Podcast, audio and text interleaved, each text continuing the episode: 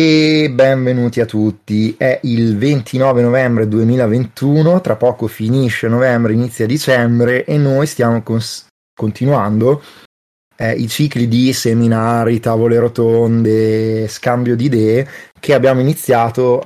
Quando li abbiamo iniziati? Quest'estate o questa primavera? Perché sono sempre un po' sfasato e vabbè, la, non mi ricordo mai di preciso.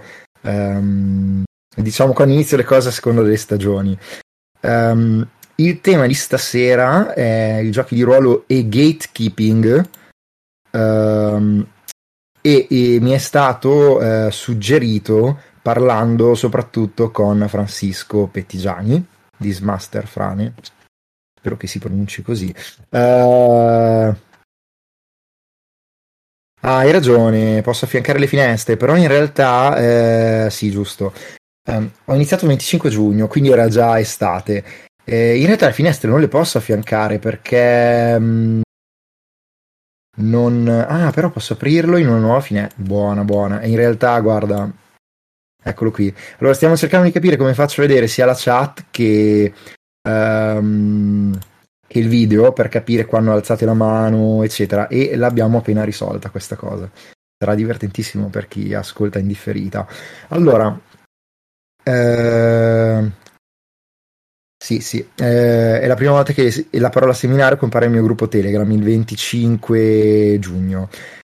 E eh, come dicevo, il tema di stasera è gatekeeping, che è una parola, alcuni potrebbero dire che è una parola che è un po' ehm, inflazionata, nel senso che effettivamente io non ricordo di aver mai sentito parlare di gatekeeping, ma proprio in generale, eh, prima che eh, Ruger Fred, che è presente anche lui stasera, lo introducesse, eh, diciamo, nei discorsi della community indie che frequentavo, quella attorno a gente che gioca, gente che G+, insomma, i discendenti di The Forge in Italia, diciamo così, eh, riguardo appunto ad alcuni comportamenti disfunzionali volti ad escludere una o più persone dall'ambiente dei giocatori di ruolo. Uh, e in realtà um, avevo fatto anche delle ricerche su Wikipedia e a quanto pare il termine nasce come termine giornalistico, anche se devo essere sincero non ho ben capito eh, con che accezione, ecco. anche perché non ho indagato più di tanto, ve lo, ve lo confesso.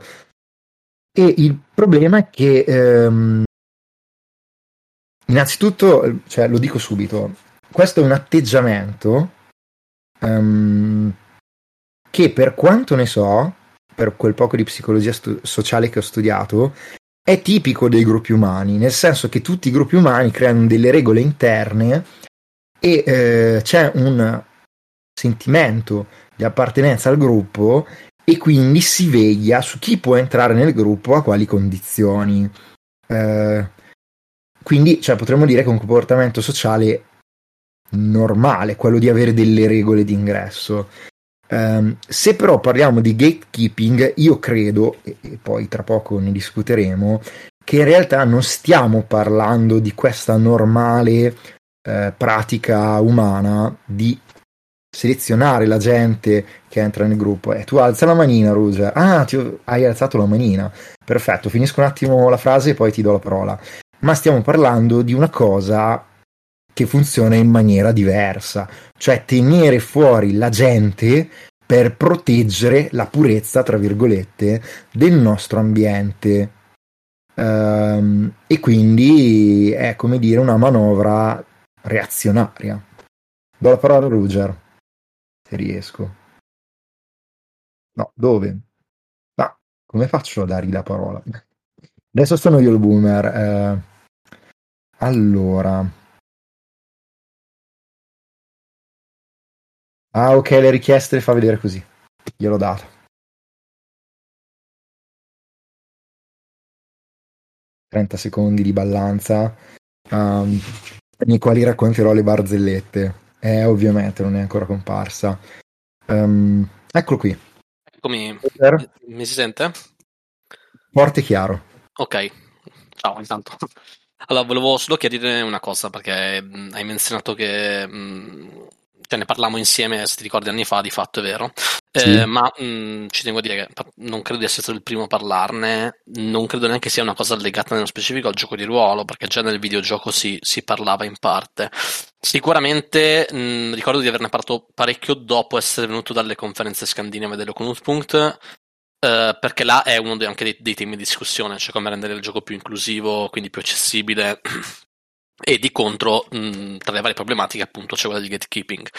Um, come detto, è, è, vero che il termine nasce come controllo dell'informazione, mh, originalmente mi pare giornalistico governativo, cioè c'è un problema, non apriamo i cancelli, non rilasciamo l'informazione per fare in modo che la gente non vada in panico, eccetera. Però diciamo che culturalmente in realtà è accettata l'idea che il termine venga utilizzato come un um, c'è una barricata, c'è un cancello se vogliamo, la barricata va a identificare metaforicamente eh, un gruppo, un'attività, un, appunto un, un, collettivo e il cancello c'è qualcuno che decide di aprirlo o di chiuderlo. Esatto. Um, ci tengo a dire però che sebbene quello che hai detto tu del, del senso di appartenenza sia vero, con gatekeeping non, non si indica necessariamente un noi siamo nella comunità e voi non siete nella comunità, ma è un decidere chi può entrare o chi no. E questo spesso è fatto in modo mh, mm, non necessariamente aperto e trasparente. Eh, mi spiego meglio, cioè puoi avere una comunità del tipo, che so, siamo in Danimarca, abbiamo una comunità di LARPert a Copenaghen, siamo 40, 50, 100 persone. Se tu arrivi adesso non sei nella comunità, però non fare gatekeeping vuol dire farti partecipare, mh, mm, diciamo, non solo informarti su com- come, come è il codice di condotta, com- come ci comportiamo qua, come è strutturato l'evento, eccetera, eccetera, eccetera. Um, puoi non avere gatekeeping anche se hai delle persone all'esterno. Il problema principale, secondo me, è, è duplice. Cioè, mh, come nello suo seminario, qui secondo me mi sento di mh, mettere due punti, secondo me, che sono importanti, perché poi vanno anche. Cioè, chiari- chiariamo prima di cosa andiamo a parlare, nel senso, ci sono due forme, secondo me, di gatekeeping significative che vanno riconosciute. La prima è quella trasparente, nel senso di noi non vogliamo nessuno che abbia queste caratteristiche, che è, se vogliamo, per certi versi.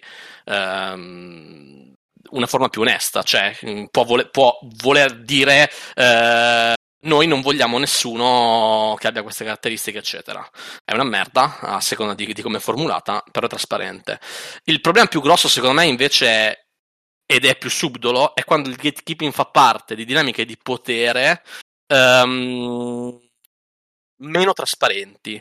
Ovvero, noi ci spacciamo magari come un siamo un gruppo aperto, facciamo giocare chiunque, però poi al nuovo giocatore che arriva, alla nuova giocatrice che arriva, alla nuova persona che arriva a giocare, eh, gli facciamo le pagelle, gli facciamo i check, gli, gli, gli, facciamo vedere che deve fare di più per essere parte del gruppo e stiamo caricando una serie di pressioni e aspettative sociali che sono parte in realtà di dinamiche di, di, di gatekeeping. Cioè stiamo, è come se facessimo una prova del una, una um, trial of fire, cioè una prova del fuoco per accettare qualcuno all'interno. Questa è un'altra forma di gatekeeping, cioè richiedere un determinato tipo di eh, prova superata, prova non superata.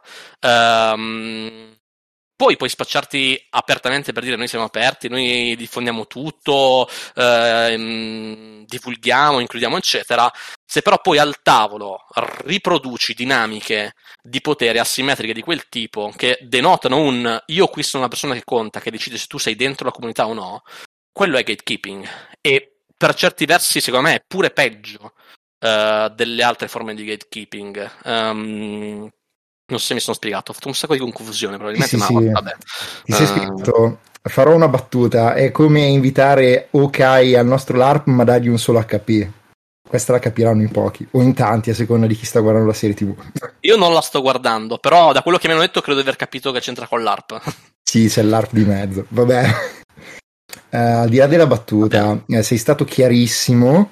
Uh, secondo me sono Innanzitutto devo dire che eh, il secondo tipo di gatekeeping, cioè quello silenzioso e subdolo, è quello che io ho visto più spesso. Uh, e ho visto anche tipi che potrebbero ricadere apparentemente nel primo, ma che invece eh, mi sento di giustificare e poi dopo sì, sì, cioè, mh, di nuovo il, volevo mettere giù formalmente sì. perché del resto cioè dire noi non vogliamo fascisti al tavolo è una forma mm-hmm. di gatekeeping che com- comprendo benissimo e vaffanculo, cioè va benissimo. Um, credo che, di nuovo, citavo il secondo più problematico perché il secondo è meno trasparente negli scopi. Sì, cioè, assolutamente. il gatekeeping aperto del tipo noi non vogliamo fascisti al tavolo. Uh, è chiaro che chiudiamo il cancello per i fascisti e va bene così, siamo trasparenti nel dirlo e va benone. Uh, il problema è un no, noi siamo aperti, progressisti, eccetera, poi uh, arriva la persona che dice: Ah, io vorrei giocare un personaggio così, l'elfo così e cos'ha, fa Ah, elfo frocio. Questo è un'altra forma di gatekeeping, ok? Eh, sì, sì. Cioè, eh, ed è meno subdola, è meno trasparente. C'è, aggiungo un'altra cosa, scusa, che è una sfumatura. Eh, che riguarda in più in realtà che il gatekeeping in sé come atto la conversazione attuale che c'è sul gatekeeping, se vogliamo, nel settore. Ed mm-hmm. è, mh, ho visto appropriare, attribu- più che attribuire il termine gatekeeping ha uh, spesso piccole comunità uh, indie uh, o OSR um, o comunque di discussioni di design. Yeah. e, e, sarò molto diretto come sempre. Questa per me è una gigantesca stronzata um, in, inteso come il gatekeeping di, di trasparenza. Nel senso che um, quello che viene fatto spesso è far passare una, il classico anti-elitismo del uh, loro parlano credendo di essere gli unici a sapere le cose eh, come un stanno facendo gatekeeping dell'informazione. Mm-hmm. Quando spesso il controllo dell'informazione e di come il gioco di ruolo viene divulgato è in realtà in mano ad altre realtà. Assolutamente. Eh, e questa cosa un, mi fa proprio sbroccare malissimo. Cioè, sì. mh, mm, ci siamo eh, già capiti, cioè è la forma di.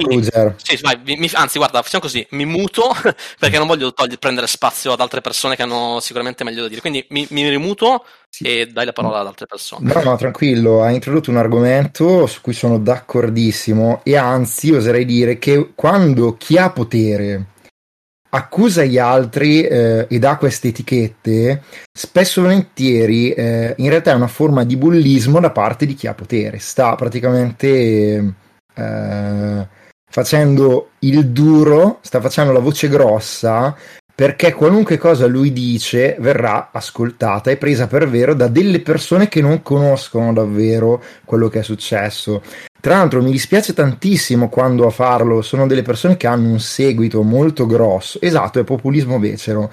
Eh, mi dispiace tantissimo quando a farlo sono delle persone che hanno tanto status e un seguito vasto perché automaticamente si genera la tifoseria e lo squadrismo dei loro seguaci che attaccheranno a prescindere qualunque persona coinvolta anche se a volte se vai a fondo vedi che chi ha scagliato la pietra, cioè la persona che ha status, in realtà ha tutte le colpe in quel contesto. A me capita spessissimo di vedere questa dinamica e allora mi, mi viene da dire, ma non è che queste persone che hanno così tanto status in realtà sono dei deboli dentro, perché se non avessero il seguito che hanno... Ehm, non avrebbero mai ragione perché non hanno ragione. Vabbè, comunque, eh, al di là di questo discorso, ti rimetto in background e chiedo a qualcun altro se, chiedo se qualcun altro vuole um, intervenire.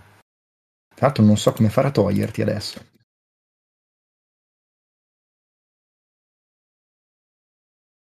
Ci sono altri... Uh, uh, uh, va bene, do la parola a Francisco.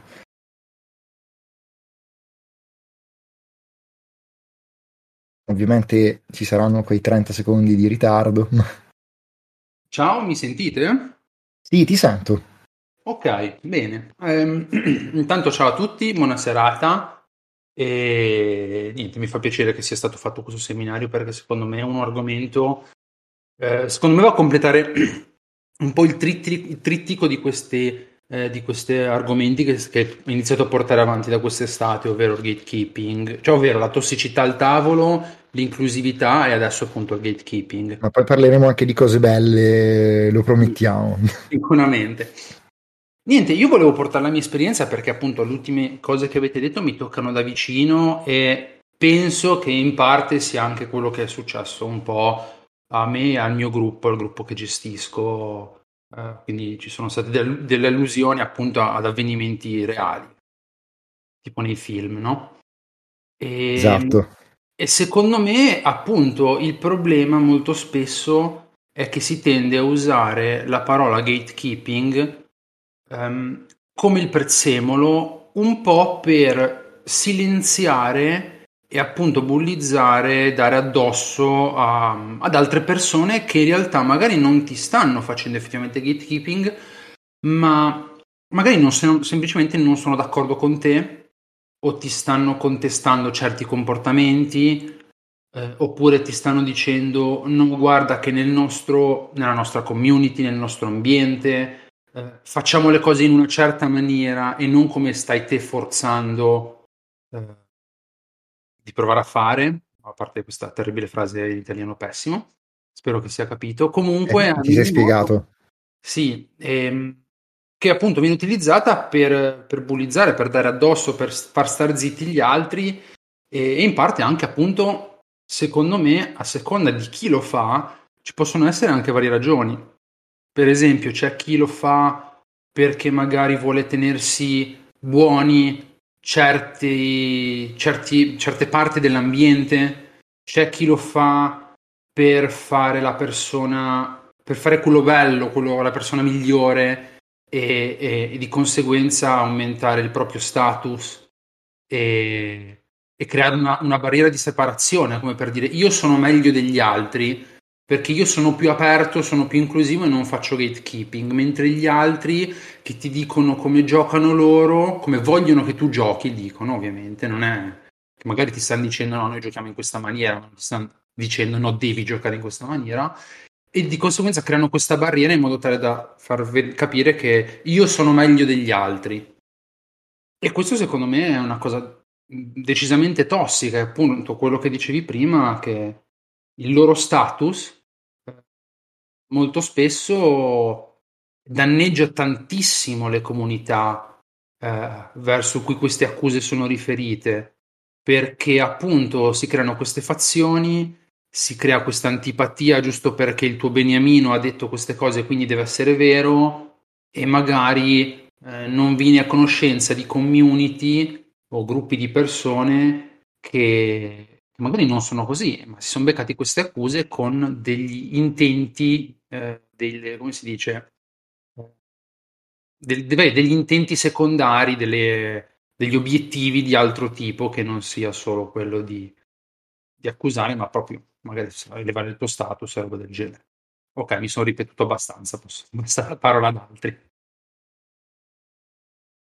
Va bene, eh, ti ringrazio per aver detto questa cosa. Io ovviamente sono d'accordo, tant'è che il discorso che ho fatto prima mi pare che sia eh, in continuità con quello che hai detto, anzi, cioè non in continuità, in, come dire, ha, è stato un preludio a quello che hai detto. Uh, e volevo soltanto leggere alcuni commenti. Ruger dice che è come quelli che si lamentano di non poter dire più niente su Facebook, su YouTube, in diretta Twitch, nei libri che pubblicano, nelle interviste che fanno.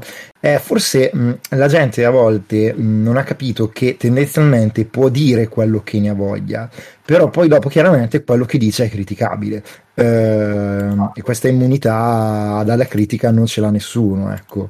Quando sei in casa d'altri, magari quello che hai detto è criticabile per delle ragioni che a volte sono, cioè, tipo noi quando facciamo moderazione nel nostro gruppo, che è OSR Italia, per chi non, non mi conosce, e quando facciamo moderazione nel nostro gruppo spieghiamo sempre per filo e per segno che tipo di moderazione, perché, quali sono le ragioni. E, eppure la gente comunque si lamenta del fatto che non li lasci parlare, che che appunto sei un gatekeeper perché gli stai dicendo no guarda qua non facciamo le cose in questo modo le facciamo in un altro ma se vuoi farle a casa tua va benissimo e comunque ti dicono che sei un gatekeeper che sei eh, un reazionario che sei un ortodosso e lo fanno secondo me molti per le, de, a volte semplicemente per lagnarsi per, per lamentarsi. Altri invece appunto soprattutto quelli che hanno un certo status lo fanno per delegittimare perché hanno questa barriera qua. Sì, Uh, um, secondo me quelli che hanno status è anche perché non gli piace avere torto, perché hanno status fondamentalmente, Se, lo vedono come un'offesa al loro status appunto. Sì, assolutamente, uh, anche questo. Uh, almeno questa è la mia impressione, poi magari mi sbaglio.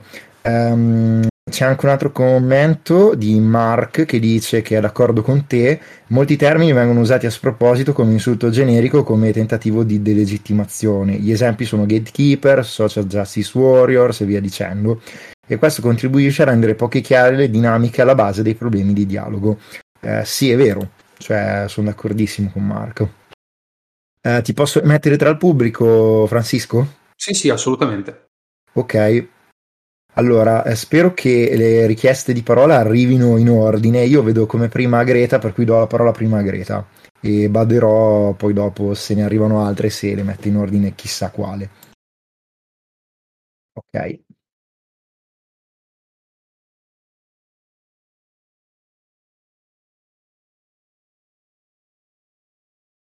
Prima o poi eh, riusciremo a, a convincere Discord a dare la parola subito.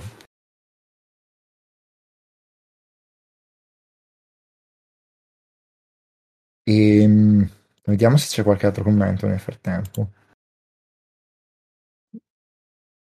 Sì, vabbè, c'è la gente che si lamenta di non poter fare cose estreme, per esempio lo stupro nei giochi di ruolo perché gli toglie la libertà di esprimersi.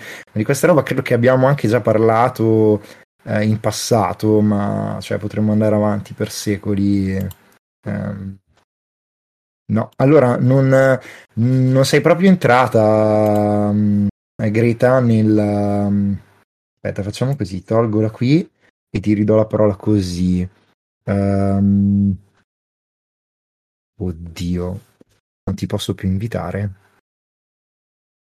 Ah, invita a parlare, perfetto. E ti è arrivato di nuovo l'invito? Ok, adesso dovrebbe andare. Ciao Greta, buona serata. Eh, non era partito l'invito, non so perché. Comunque, buonasera. Eh. Buonasera. Ma una cosa che, che volevo aggiungere al discorso è che mh, a me sembra che ogni tanto avvenga un fenomeno di, di gatekeeping non davvero consapevole da parte di chi lo attua. Nel senso che è verissimo che a volte avviene con l'obiettivo specifico di delegittimare qualcuno, con l'obiettivo di aumentare il proprio potere o altre cose del genere.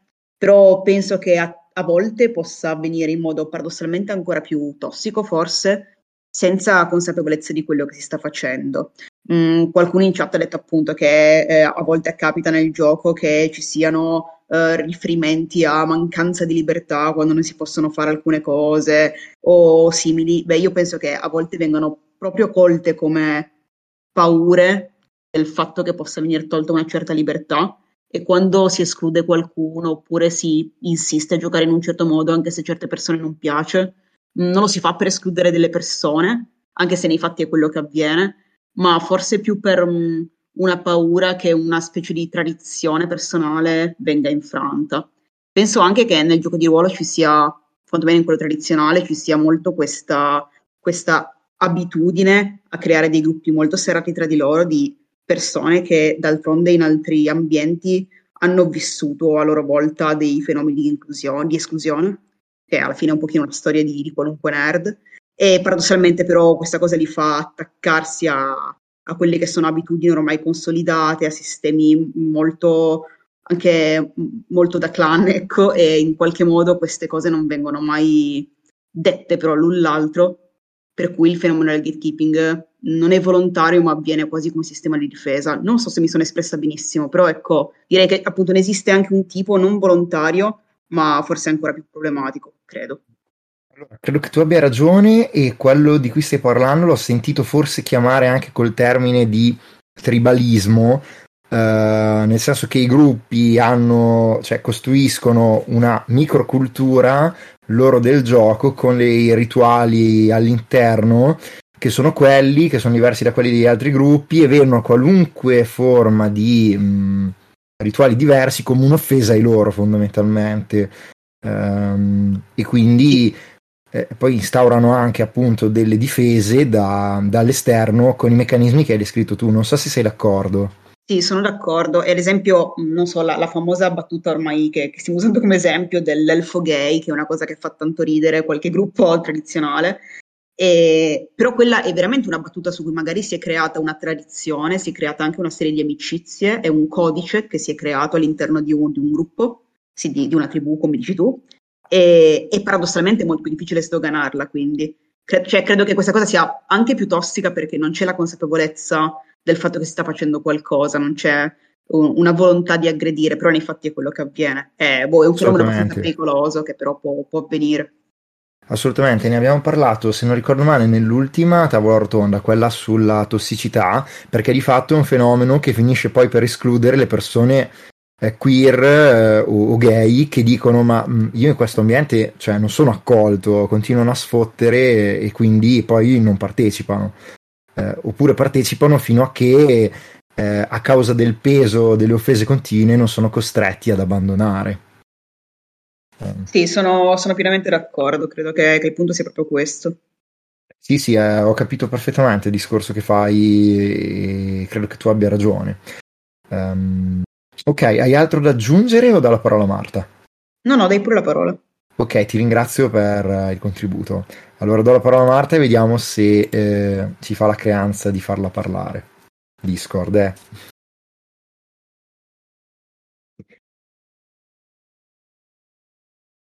Ok. Sto guardando i commenti nel frattempo. Ah, ok. Ruger lancia uno spunto. Se gli in-joke sono gatekeeping, è una cosa di cui potremmo parlare. Ok. Ciao Marta. Ciao, ora mi sentite? Sì. Ok, allora anche ho avuto un po' di ritardo con eh, la, la conferma.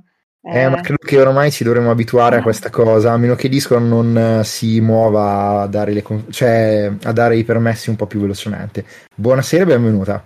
Buonasera, grazie. Ehm, sì, io a dire il vero ehm, ero rimasta a degli spunti eh, precedenti nella conversazione, però intanto dico che eh, secondo me Greta ha detto una cosa molto interessante, cioè ha fatto riferimento a dei codici che si creano in una comunità e dei codici ben specifici, eh, secondo me sì, ehm, diciamo, son, sono connessi anche alla propria posizione di privilegio, cioè di smettere il proprio privilegio, riconoscere di avere un privilegio sociale in, eh, e di far parte di una certa comunità privilegiata è difficile anche perché significa dover dismettere dei propri codici, dei propri codici comunicativi, comportamentali e non è, non è scontato ed è per questo che eh, diciamo, quando viene, quando qualcuno si trova ad avere a che fare con il proprio privilegio, ehm, è in imbarazzo, è, è difficile che, che, riesca a decostruirlo, diciamo, in modo spontaneo, in modo facile. Um, quindi questa mi sembra una cosa molto interessante. E nulla, poi volevo mh, ricollegarmi alla distinzione che faceva Ruggero all'inizio tra gatekeeping, diciamo, esplicito e implicito. Um, io ho conosciuto il termine gate, gatekeeping um, eh, in riferimento ai movimenti politici, eh, ad esempio anche nel movimento per i diritti LGBT eh, nel corso degli anni c'è stato molto gatekeeping da parte di eh, una comunità eh, gay, eh, presentabile, decorosa agli occhi delle istituzioni, specialmente questo negli anni 80-90, si è fatto molto gatekeeping nella comunità LGBT contro le persone che uscivano da una norma, dalla norma binaria, eh, dalla norma monogama, diciamo da, da una serie di norme. Um, e credo appunto che, cioè io credo che umanamente parlando e, e emotivamente parlando sia legittimo che una comunità dica noi queste persone che fanno parte di questa categoria non le vogliamo. Poi ovviamente non mi starà mai eh, simpatica una comunità che è di gamers che dice noi non vogliamo le donne nella nostra comunità, però diciamo che l'espressione esplicita di un gatekeeping la potrei considerare legittima. Ciò che è pericoloso appunto è quel gate- gatekeeping più subdolo che ha a che fare non tanto con una eh, espressione esplicita di limiti, di barriere, ma ha a che fare con una, la percezione anche, anche emotiva di una norma, cioè c'è una norma e chi si discosta da quella norma, mh, mm, bene o male, non sarà mai accettato all'interno della comunità. E questa idea interiorizzata di norma, che sarebbe tanto bello decostruire in qualsiasi campo sociale della nostra vita, eh, e ciò anche che permette, ad esempio, l'esistenza in queste comunità di alcune eccezioni. Per esempio, faccio riferimento, faccio l'esempio dei, della comunità dei gamers, um, ci sarà sempre l'eccezione della eh, ragazza che è forte, che anzi è un po' maschiaccia e quindi fa parte della nostra comunità perché, boh, bella, ci sta, cioè io non escludo le ragazze a prescindere, però mh, mm, ho interiorizzato una certa norma per cui eh, la ragazza che sta eh, nella norma, nel, nel mio, nella mia idea for, in, appunto normata di ragazza che non sa giocare, che non è brava a giocare, eh, non, appunto non, non, entrerà. Quindi è, è proprio un, questo meccanismo legato alla norma che secondo me è pericoloso ed è anche difficile da, da smontare, da girare. Guarda, non so se spunto... io mi perdo molto quando parlo, quindi non so se... No, no, secondo me hai ragione. Tra l'altro il tuo ragionamento mi ha fatto venire in mente che in campo stereografico la figura della donna è stata soggetta fondamentalmente eh, stessa, allo stesso fenomeno, ossia le uniche donne che sono emerse in campo stereografico sono quelle eccezionali perché si ammette come eccezionalità, ma questo poi dopo crea un problema perché non vedi la donna in sé come una figura storica in generale, mm-hmm. cioè la vedi come figura storica solo quando è eccezionale, ovviamente questo è sessismo. Uh, per cui mi hai fatto venire in mente questa cosa e hai, secondo me hai perfettamente ragione. Anche il discorso sul, um, sul privilegio, ne abbiamo parlato um, l'ultima volta, quindi eh, quel, al seminario sulla tossicità, eh, secondo me hai veramente ragione da vendere, nel senso che alla fin fine, e torneremo sempre a quella battuta lì, quella sull'elfo, eh, quei gruppi non si accorgono che stanno offendendo e dicono ma noi l'abbiamo sempre fatto, non fa male a nessuno, ecco adesso tu ci togli il nostro divertimento perché noi l'abbiamo sempre fatto, non si può più dire niente, eccetera, eccetera, eccetera. Questi discorsi li conosciamo bene ormai, credo. Uh, e per cui secondo me hai dato, cioè, mh, interpretazioni validissime, non ci avevo pensato in maniera così esplicita, sinceramente, e ti ringrazio. Eh, hai altre cose da rilanciare, risposte, eh, cose che ti sono venute in mente? Eh, sì, no, m- mi è venuto in mente mm, l'esempio classico di, eh, del- della persona che dice non sono razzista, io ho tanti amici neri. Eh, sì.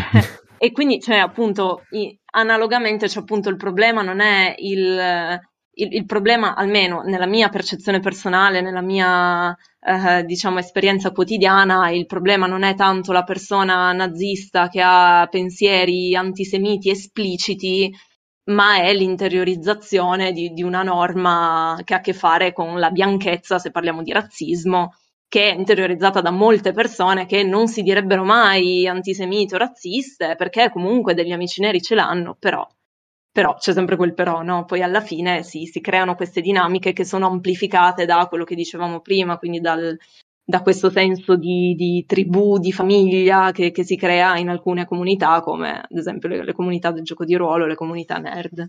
Eh, hai ragione, ehm, e tra l'altro eh, spesso e volentieri, cioè alla fin fine penso, quando ci troviamo in queste situazioni, perché eh, io mi sono trovato ad essere un, uno stupido che faceva quelle battute, ehm, però a un certo punto qualcuno te lo fa notare che, che non va bene.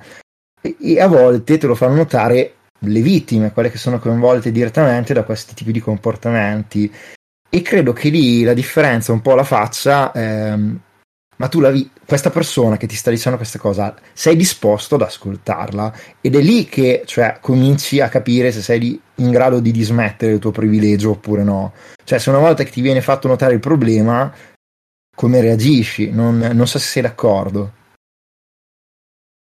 Sì, sì, sì, assolutamente sono, sono d'accordo. E anche, cioè, per me, eh, spesso, cioè, anche io ovviamente non, non, sono nata perfetta, non sono nata transfemminista e, e antirazzista e, e il mio, ad esempio, avere a che fare con alcuni dei miei privilegi è stato prima di tutto un, eh, motivo di imbarazzo, cioè la difficoltà secondo me sta nel superare quell'imbarazzo che ti dà il, appunto la, il renderti conto che forse c'è un'altra persona che, che, ti sta dicendo che l'hai ferita in qualche maniera eh, che ti sta richiedendo un riconoscimento di, un, di, una certa dignità o di una certa identità e, e avere a che fare con, con l'imbarazzo e con la vergogna non, non, è una cosa per niente semplice, secondo me.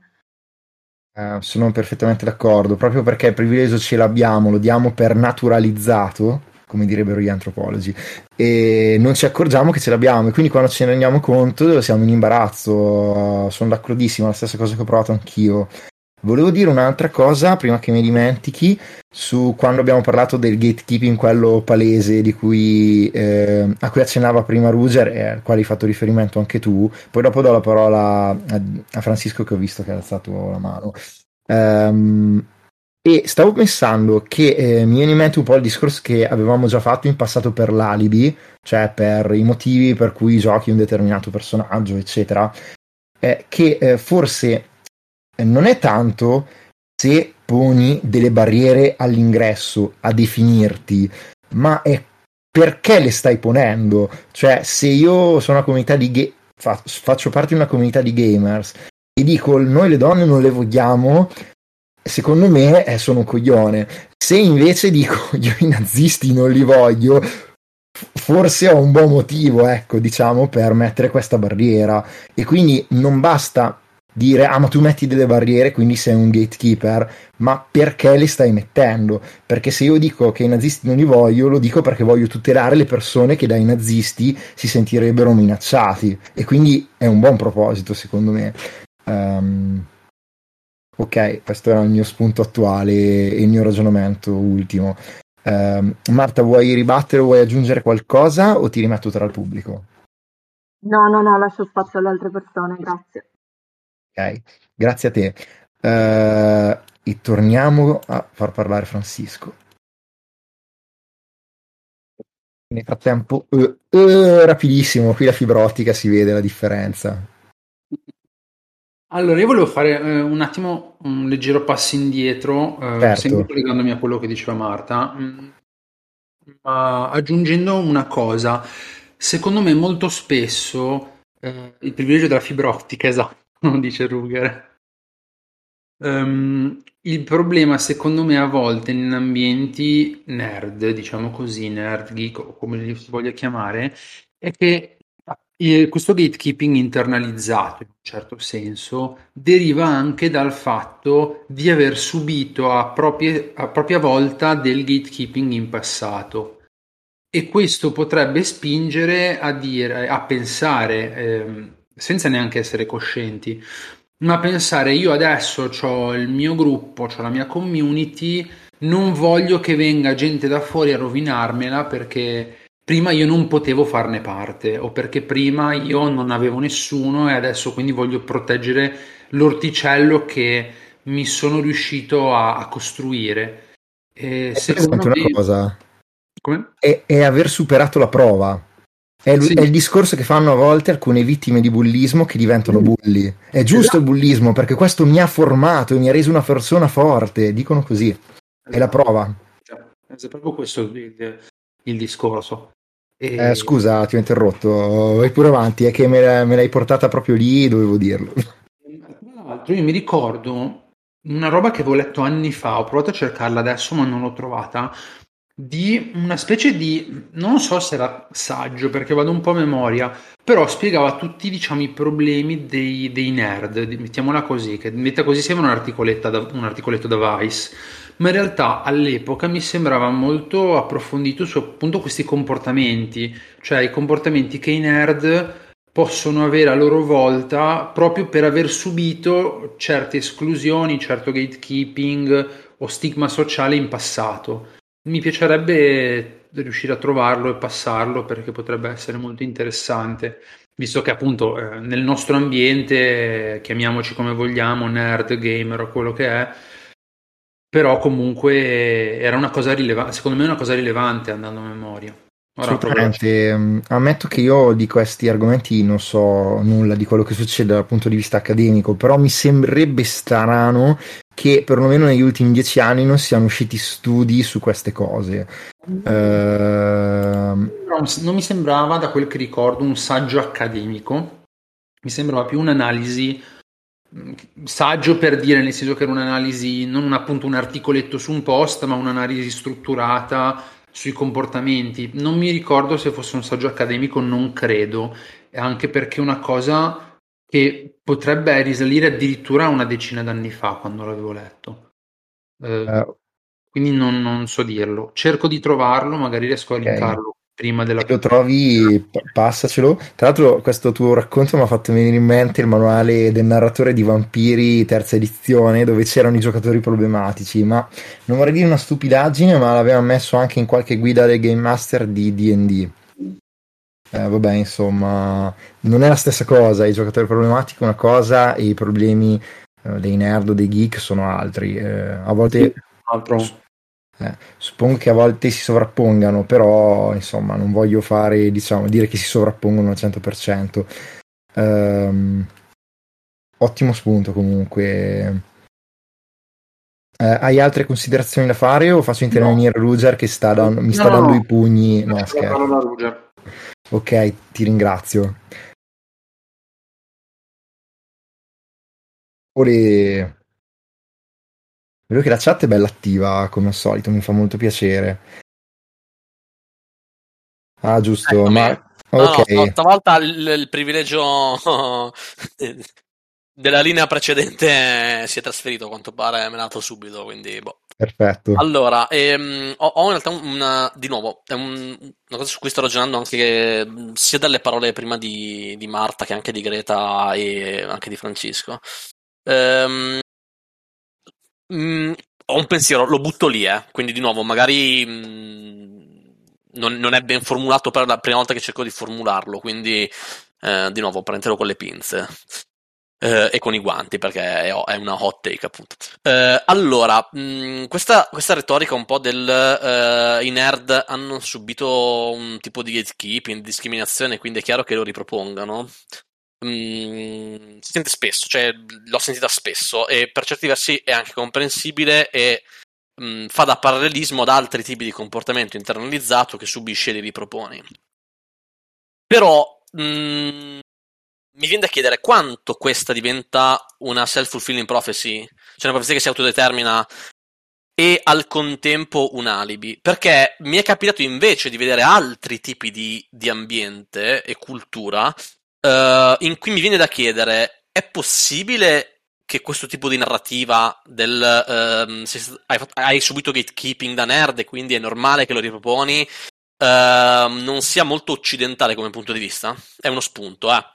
Um, e l'altra cosa è: mh, mm, siamo davvero sicuri che la reazione ad averla subito um, la dico tra, tra, moltissime virgolette, la reazione naturale ehm, sia quella di riproporla e non sia invece quello che ehm, hai imparato a fare dagli altri che lo fanno. Ehm, mi spiego meglio. Non è forse un problema di modelli di comunità eh, nel gioco di ruolo che ripropongono questo tipo di, ehm, di dinamica uh, e quindi non avendo visto altri tipi di comunità di gioco di ruolo che non la ripropongono um, il problema stesso. Faccio un esempio. Io mh, mm, mi sento privilegiato perché ho potuto vivere a Copenaghen mentre studiavo e ho potuto partecipare ed essere parte di comunità di gioco di ruolo uh, danesi e, e scandinave con codici di condotta, eh, alcuni li ho linkati sopra, che erano molto trasparenti nell'essere, se vogliamo, inclusive e nel trattare determinate tematiche subito. Quindi termini come, non solo come gatekeeping in ambito di gioco di ruolo, ma anche come broken stairs, per esempio. Ne abbiamo parlato la volta scorsa del, nel, nella puntata del, della tossicità, lo ripeto. Cioè, l'idea che alcune comunità hanno un nome, un termine per identificare delle figure prominenti di rilievo nella comunità che sono problematiche eh, e quindi avere un nome per queste figure crea degli strumenti poi per poterne parlare. Ehm, e aver visto questo tipo di comunità in cui una nuova persona che arriva eh, viene eh, diciamo messa in pari, viene inclusa, viene appunto la sedia aperta, tutto tipi, tipi di codici di conto che ho messo anche sopra questo tipo di dinamiche che puntano a generare per tradizione, tra virgolette, un clima inclusivo, accessibile, in cui tu, se sei l'ultimo arrivato, puoi comunque metterti al, al, cerchio a parlare, puoi comunque fare le domande che hai in testa, puoi comunque chiedere chiarimenti, o se c'è un termine che non sai, sei spinto a farlo. Mentre in Italia spesso quello che vedo come dinamica è qualcuno entra, fa una domanda e metà delle persone lo prendono, prendono per il culo la persona perché non l'ha chiesta nel modo giusto, uh, o gli si risponde con cose assolutamente senza contesto. Quindi qualcuno che non ha mai giocato entra e chiede: Ah, vorrei giocare, che so. Um, storie romantiche in epoca vittoriana e qualcuno che gli dice gioca Pathfinder, gioca Dungeon and Dragon, gioca Love, Lovecraft, eh, scusa, Call of Cthulhu. Um, e mi viene a dire, ma cazzo, ma non c'è la, la pratica di ascoltare la persona che arriva e capire da che, punto, da che punto arriva, cosa vuole, non solo cosa noi vogliamo che faccia. E questa cosa qua, secondo me, è parte del gatekeeping, cioè decidere o parli come noi, o reagisci come noi, o vuoi quello che vogliamo noi, nella forma in cui la vogliamo noi, oppure tu qua sarai un escluso, sarai un reietto, sarai l'ultimo arrivato. E questa cosa qua, in certi settori del gioco di ruolo, è pure rafforzata dal fatto che eh, rafforzano una, una dinamica, dicevamo prima, tribale. Mi viene a pensare banalmente moltissime campagne LARP eh, sul lungo termine, quindi con lunga durata. Um, a me è capitato di giocare l'ARP con la, carame- con la, con la camarilla. Um, che vabbè è molto divisa, quindi non c'è un'unica camarilla come si vorrebbe, ma chiaramente diversi gruppi organizzano in modo diverso e in alcuni gruppi, devo dirlo, cioè, c'è questo tipo di gatekeeping del sei l'ultimo arrivato, quindi hai meno potere in game, hai meno potere out of game uh, e se non chiedi le cose come vogliamo noi, um, tu qui no, non sei parte di noi. Non so se ho fatto un casino gigantesco, forse mi sono no, espresso male, spero di essere... Perfetto sono tutti Chiaro. spunti molto interessanti. Credo che sul replicare i modelli tu abbia ragione, almeno dal mio punto di vista. Um...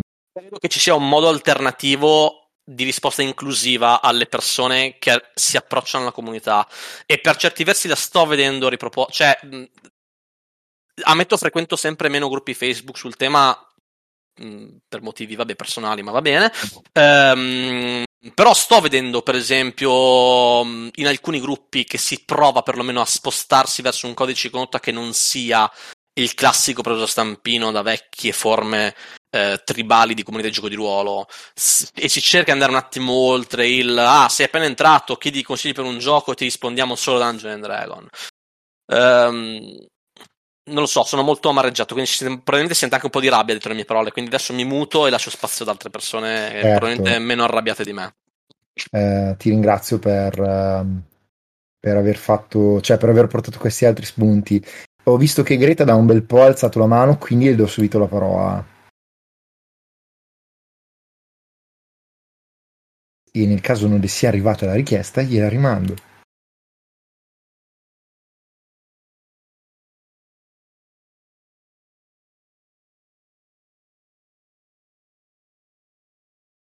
Ok, non arriva, ma non è un problema. Perché adesso sono le cose divertenti di Discord. Oh, abbiamo guadagnato uno strumento, ma ovviamente come tutti gli strumenti hanno dei limiti. Adesso l'ho rimandata, eh. Ok, Mm, sì, Discord File Gatekeeper, dice Francisco. Um, tra l'altro io ho dovuto rimettere la finestra, diciamo, uh, di Discord perché se la tengo fuori non riesco a darvi permessi. Oh, ciao Greta.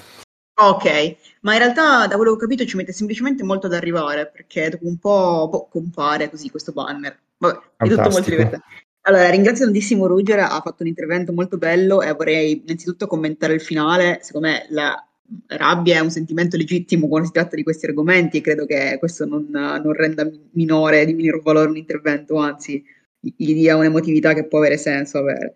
Sul resto, forse la cosa che vorrei tornare a dire è che Beh, innanzitutto è vero, nel senso che non, non perché una persona è stata oppressa allora può essere legittimata ad opprimere e per quanto io non, non mi intenda di psicologia in modo, diciamo, accademico né di sociologia, però penso che quello che ha detto Ruger che riguarda più l'esempio che la reazione abbia senso.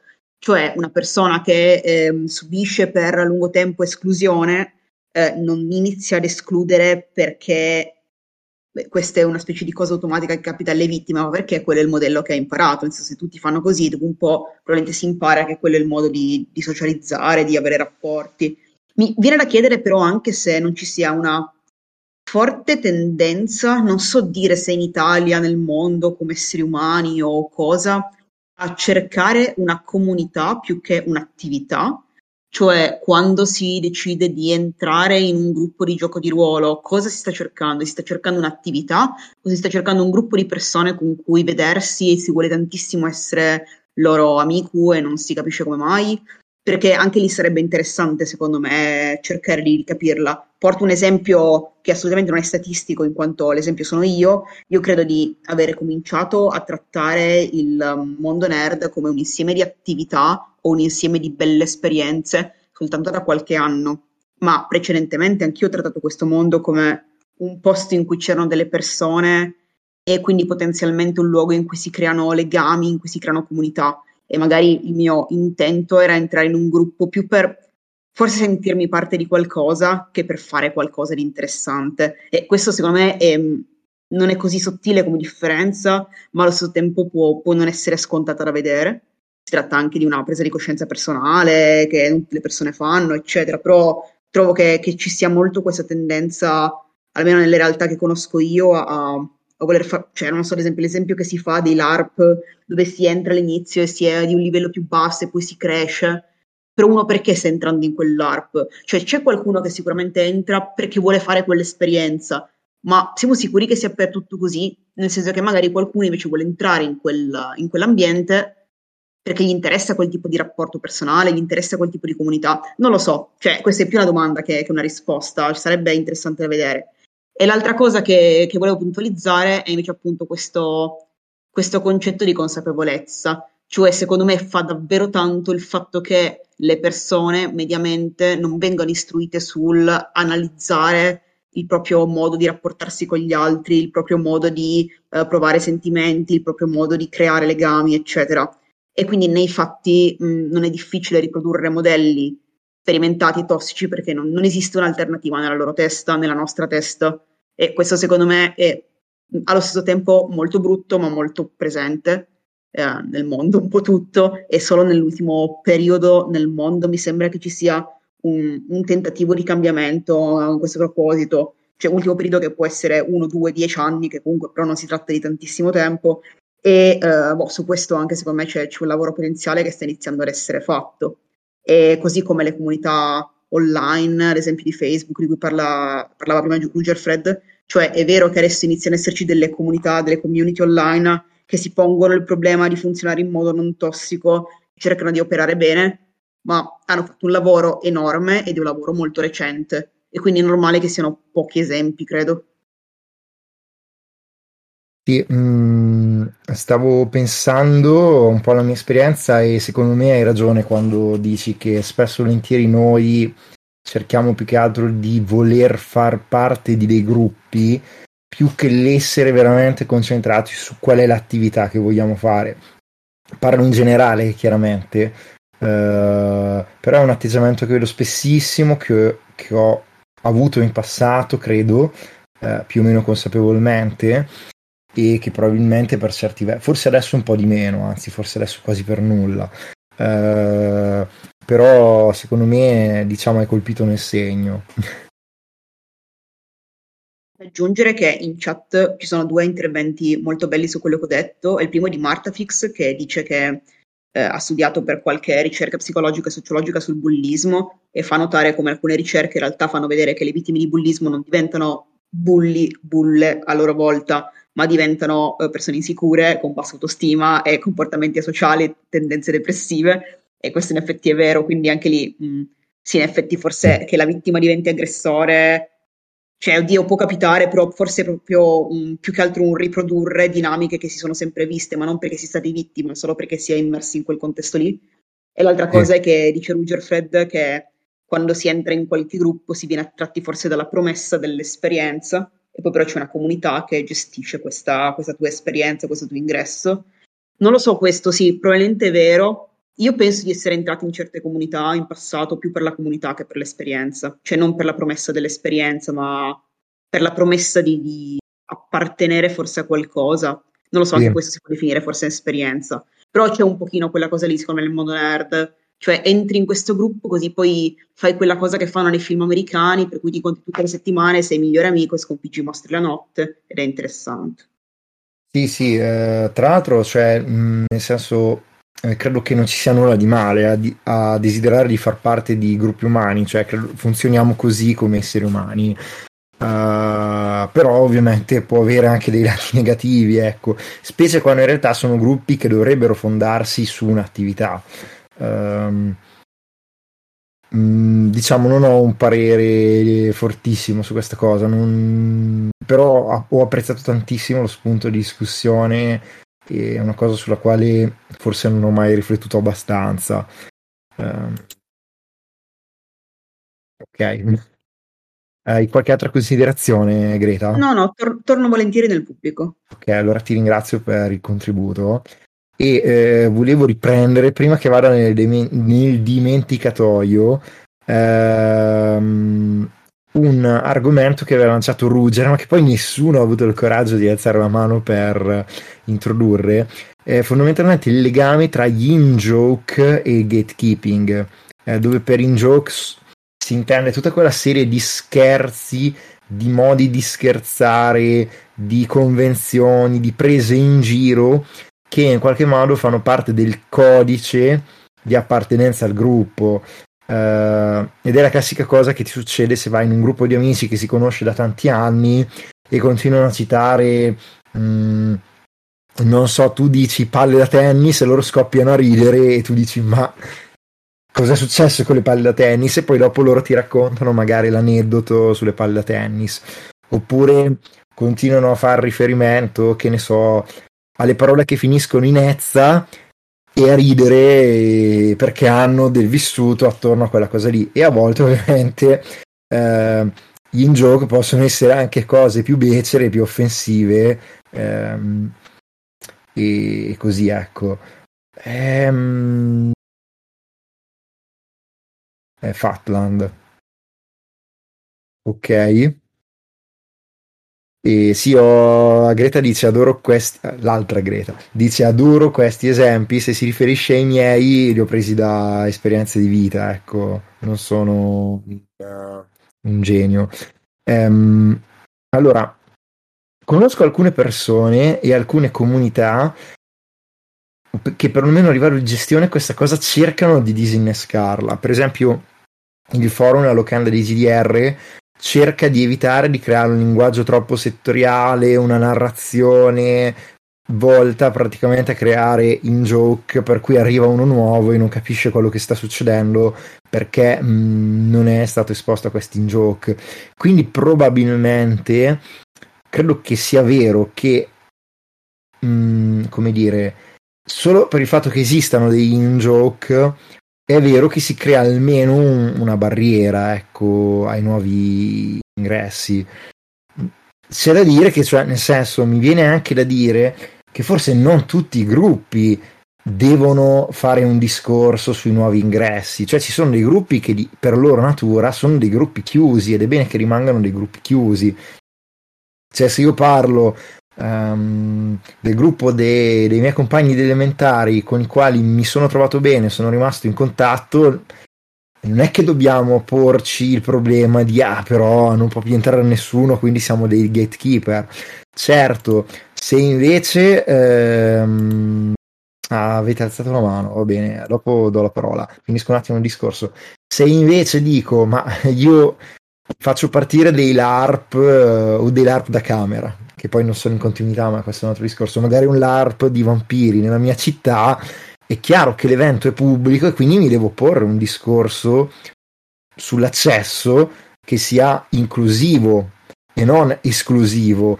E per cui eh, a meno che non lo gestisca come una festa privata che secondo me è legittimo però cioè, cambia molto secondo me se noi creiamo attività pubbliche e attività private eh, nelle attività private inviti chi ne voglia e affari tuoi nelle attività pubbliche però devi essere sicuro che poi eh, il tuo invito sia veramente rivolto a tutti um, tra l'altro cioè, per fare eventi pubblici questa cosa è vera, nel senso proprio a livello di patrocini, eccetera, funziona così. Non puoi creare un evento pubblico patrocinato in cui in realtà la partecipazione non sia davvero rivolta a tutti.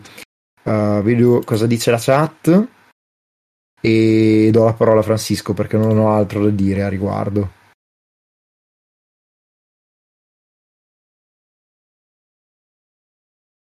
Eccomi. Ehm, eh, I nostri Discord sono chiaramente in sintonia. In sintonia, esatto. E niente, io volevo aggiungere una cosa, ehm, anche per esperienza personale sono giunto alla conclusione che cioè, eh, Rugerfred ha detto, ha fatto questo hot take dicendo ah, secondo me gli inner joke sono gatekeeping e secondo me è vero, sono giunto alla conclusione anche per esperienza personale eh, proprio nella community che gestisco io, che è appunto OSR Italia, nel quale c'è, eh, ho giusto un po' di background, c'è una regola che dice eh, su, su, questo gruppo non puoi chiedere cosa è l'OSR. Questo già per mettere le mani avanti non è gatekeeping, è che semplicemente chiedere cosa è l'OSR implica che si apra un, una serie di thread di commenti che sono infiniti, non arrivano da nessuna parte quindi la regola è ognuno ha il proprio gusto preferito, parlate di quello che ti piace a voi e non di quello che è giusto che sia, non quello che, non che è giusto che sia, non quello che è, diciamo, non, non dare definizioni fisse. Eh, perché appunto ognuno ha i suoi gusti. Detto questo, proprio durante una moderazione con una persona al quale tra l'altro eravamo arrivati ferri corti perché aveva avuto eh, era entrato, sempre tra l'altro nell'argomento, era entrato nel gruppo dicendo, presentando il suo gioco che diceva che era di ispirazione old school, l'abbiamo accolto, gli abbiamo dato un sacco di consigli secondo le cose che ha chiesto, non abbiamo avuto nessun problema, lui continuava a avere un atteggiamento sprezzante nel rispetto di, di alcuni giochi molto amati dalla community. E, e, quindi a un certo punto mi sono dovuto trovare, dopo un po' di malcontento da parte delle, delle, degli partecipanti del gruppo, non perché questa persona diceva quel gioco non mi piace, ma perché diceva quel gioco è una merda perché non si capisce nulla, fa schifo, punto. Anche se era appena entrato, non sapeva nulla dell'ambiente né di niente. A un certo punto gli ho detto: Guarda, eh, tuo comportamento sta dando fastidio a molte persone, quindi ti chiediamo di non comportarti più in questa maniera. Non è che in un gioco non puoi criticarlo, ma sei arrivato qua di, di, sparando merda su tutto, scusatemi le parolacce, e, e adesso alla gente non sta piacendo. Ne è uscita una discussione in cui questa persona ovviamente, eh, perché succede sempre così con le moderazioni, si è offesa e a un, certo punto, a un certo punto io ho fatto appunto questo inner joke dicendo dovremmo mettere la regola eh, in cui eh, se non sai cos'è l'OSR, se non rispondi alla domanda d'ingresso che cos'è l'OSR, allora non entri. Che era un inner joke riferito esattamente al fatto che della regola qua non si chiede che cos'è l'OSR. Giustamente la, questa persona ha interpretato malissimo questa cosa perché non conosceva a cosa mi riferivo e se n'è andata ancora di più sbattendo la porta. E, e questo mi ha fatto appunto capire che fare questi, eh, questi, queste battute possono effettivamente creare un senso di esclusione alle persone. Poi qua era una situazione un po' più particolare, proprio perché era una moderazione. Però in generale, se non si sta attenti, appunto, si va a effettivamente escludere le persone anche quando non lo si vuole fare, specialmente eh, secondo me in tre casi. Il primo è se le battute sono fraintendibili, tipo questa che era veramente terribile come fraintendibilità e me ne sono reso conto troppo tardi. Eh, alcuni inner joke secondo me sono innocui, ma effettivamente se si continuano a utilizzare ehm, finiscono per escludere gli altri dalla conversazione. Non succede niente se lo fai tra due membri eh, o tra un gruppo di membri che lo conoscono fin tanto che poi le, le altre persone che non ne fanno parte non hanno problemi a partecipare alla conversazione in generale. E, e, poi se proprio non c'è modo di capirli, se nessuno si, si, mette lì e te lo spiega, perché magari non lo capisci, però io ti dico guarda, questa, questa è una battuta riferita a questo, allora già non è più gatekeeping, si va a annullare questa cosa. Se nessuno te lo spiega e tu rimani lì senza capire, senza poter unirti a cosa, qualsiasi cosa stia dicendo, effettivamente va a escludere le persone. E anche perché poi effettivamente secondo me in una community è inevitabile che si vadano a formare questi, queste intese, queste battute che conoscono i membri per esperienza, per cose che hanno vissuto e che altri no e, e così via. Quindi non è che si possono eliminare completamente, però si, posso, si può andare a lavorare sul come mitigare il problema di fronte ai membri che queste cose non le sanno. Quindi secondo me sì, sì è, è, questa la strada che andrebbe fatta per questo, per questo argomento. Ecco.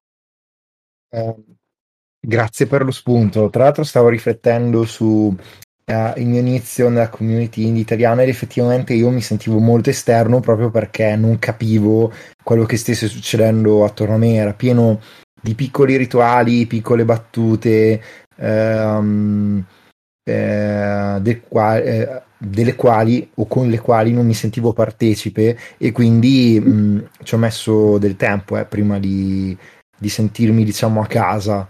Ehm, e a volte c'è da dire che a volte quando le community sono molto piccole hanno bisogno di questi riti per solidificarsi perché non hanno un'identità e la devono formare.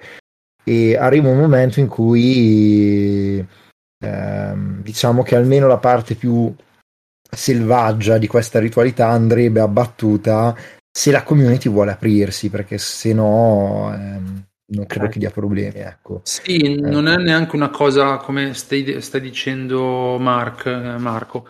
Eh, non è neanche una cosa che appunto come amministratore puoi controllare tantissimo eh, perché sono cose che capitano, specialmente nelle community grosse, quindi deve essere una cosa che viene dalle, da parte delle persone.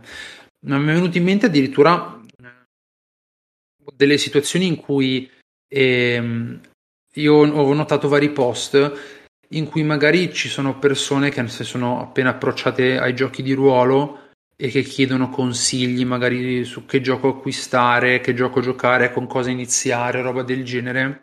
E magari persone che, che magari vogliono, rispondono per aiutare, quindi con un certo intento di aiuto, alla fine comunque utilizzano espressioni, codici, eh, parlano di cose che appunto un, una persona appena iniziata un novellino non può capire e di conseguenza rende ancora più, più difficoltoso per questa persona eh, approcciarsi alla cosa. O addirittura lo sommergono di informazioni che secondo me soprattutto per una persona che non conosce l'ambiente può essere un po' ehm, può spaventare un po' e questa è una forma di gatekeeping secondo me è gatekeeping ma non è un gatekeeping eh, appunto per dei comportamenti negativi quanto da conseguenza di, di trovarsi in un ambiente con già dei codici, già delle, delle conoscenze. Sì, sì.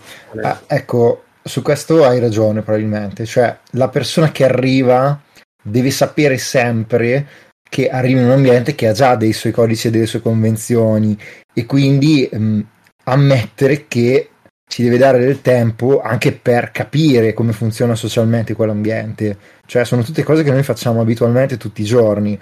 Sì. Um, e boh, l'unica cosa che mi viene da dire, io di solito, e poi magari ci sarà successo almeno quella decina di volte in cui non l'ho fatto, per cui eh, qualcuno me lo potrebbe far notare ma di solito io cerco di essere, cioè faccio domande, cerco di capire quella persona chi è, che cosa sa già, che cosa non sa, se le parlo di una tal cosa, se mi capisce, e, oppure se introduco un termine che so già che è un po' di nicchia, lo introduco e lo spiego. Um, cioè cerco di, di, agire così in genere, ecco. Mm.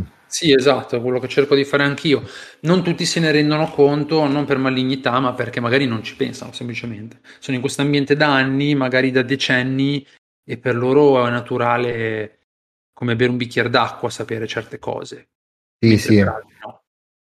Però um... dico solo perché magari uh, vale la pena starci attenti a volte a queste cose. Ora magari con questa consapevolezza uno ci fa, ci fa caso e può essere più di aiuto che più un muro di testo pieno di informazioni che eh, certo magari l'altra persona se lo aspetta, che potrebbe non capire, eh, ma che allo stesso tempo magari aiuta, non solo da informazioni così. Sì, secondo me la persona che arriva non deve sentirsi oberata dal dire, cioè sì, non deve percepire ostilità, ecco, questo è poco ma sicuro. Quella è la chiave. Eh. Um, ok, abbiamo Ruger e Greta che hanno alzato la mano. Ehm... proprio gli altri la parola. Ok, gliela do. Uh, hai altre considerazioni? No. Va bene. Ti sposto nel pubblico. Ok, la do prima a Ruser che aveva alzato la mano prima. Eh, però qui Discord si sta mostrando. Senti, no, no, no, cioè, stavolta cioè, cioè, ho capito come fare. Eh. Devo trascinare la finestra totalmente a sinistra nello schermo e lì mi comp... magia pura. Eh, Discord può migliorare. Allora, ho un aneddoto in realtà che secondo me unisce un po' quello che hai detto tu sulla questione anche del, um, degli inner joke, uh, del tecnicismi, e um, in parte discorsi di di gestione di comunità che ha detto appunto Francisco e in parte anche quello che diceva uno Jedi, nel senso che mh, racconto un piccolo aneddoto senza andare troppo nel dettaglio giusto per settare un attimo cosa è successo. Ehm, per chi non lo sa, su, su Telegram mh, sono amministratore unico di un gruppo in, in cui si parla di game design a 360 gradi. È un gruppo che vuole affrontare il tema del game design appunto a tutto tondo, quindi giochi di ruolo, giochi da tavolo, videogiochi, giochi pervasivi, l'ARP, VR, eccetera.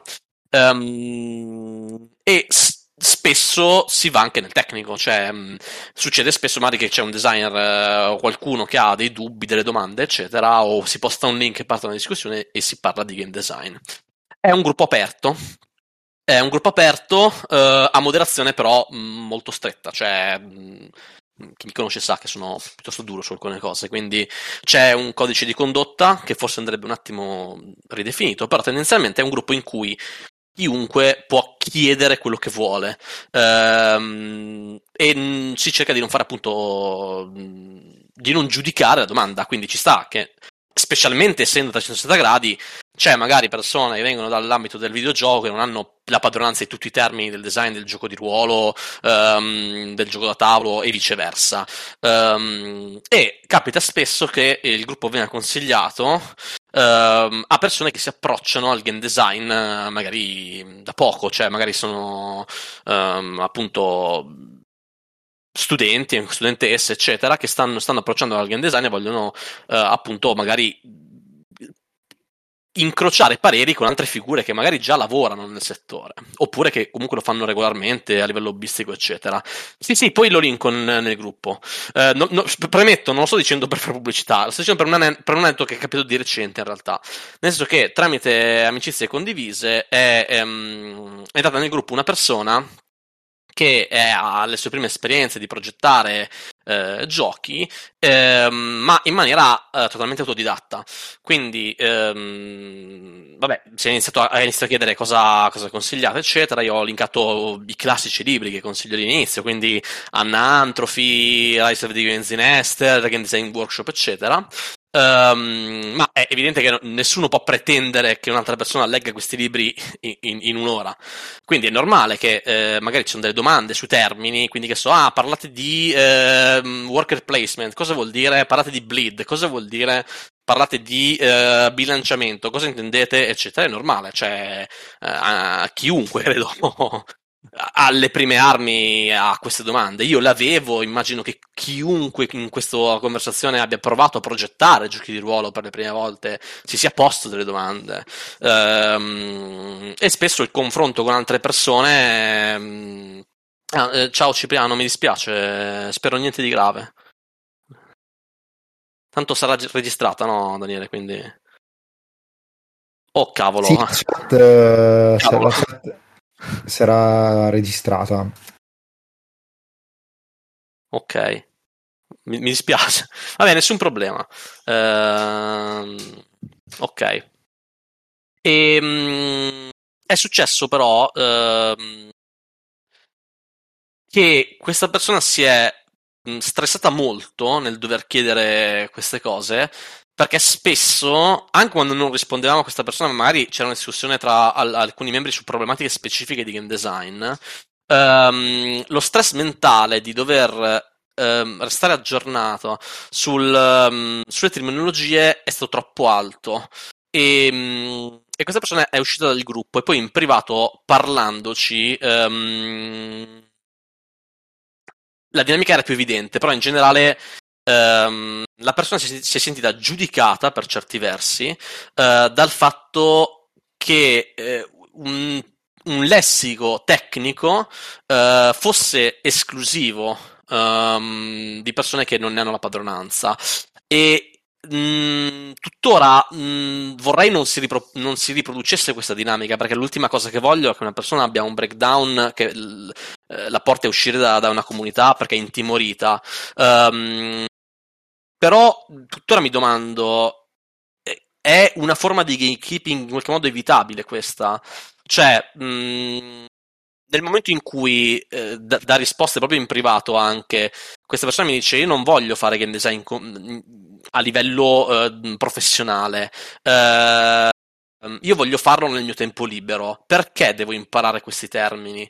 Perché devo impiegare energie per capire che cos'è il worker placement, che cos'è la, la input randomness, l'output randomness, um, o che cos'è il bleed?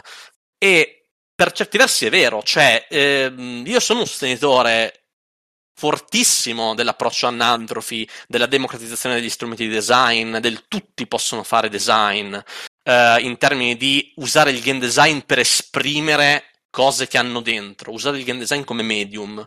Um, di contro non ho una risposta a questa domanda, cioè... Mm, e lo dico non in ottica capitalista, perché l'obiettivo non è fare il gioco migliore per venderlo, ma la domanda è come si ehm, unisce senza fare, senza fare gatekeeping all'accesso, senza um, farsi percepire come esclusivi um, una padronanza di determinate aree di design senza dare un nome a queste cose. E mi viene in mente il bleed come termine, perché da quando il bleed ha un nome, il lavoro sui giochi che sfruttano il bleed, sui giochi che si basano sul bleed, è infinitamente migliore. La letteratura a carico ehm, e le analisi di cosa succede nei giocatori quando questo avviene è infinitamente più precisa rispetto a vent'anni fa in cui non c'era neanche il termine. Um, e mi viene da pensare, da, da un lato è un bene che ci siano questi termini, perché quando abbiamo un nome per le cose possiamo parlarne, possiamo identificarle e possiamo comunicare più precisamente tra di noi. D'altro canto, chi non ha accesso a questi termini è inevitabilmente escluso e non per volontà intrinseca della comunità, ma perché questi termini richiedono di essere conosciuti uh, per poterne parlare. E mh, da un lato ho della rabbia per una community che non riesce a esprimere questi termini, che quando si parla di creare un glossario o un lessico condiviso si scattano subito alla gola con i coltelli ed è davvero un... conversazioni da da lotta tra cani quasi. Um, e dall'altro penso come, come, si può fare ad avere un gruppo tecnico che sia inclusivo? Co- che codici di condotta dovrebbe avere un gruppo che vuole parlare di game design, che vuole parlare di giochi di ruolo nel dettaglio, senza però diventare esclusivo. Perché più che dire chiunque dovrebbe poter chiedere queste cose e, gli, eh, e si risponde a queste persone, però non è bastato. Cioè, nel, nella, scusate, sono, mi, sto di, mi, sto confondendo a livello di, di, di parole, purtroppo.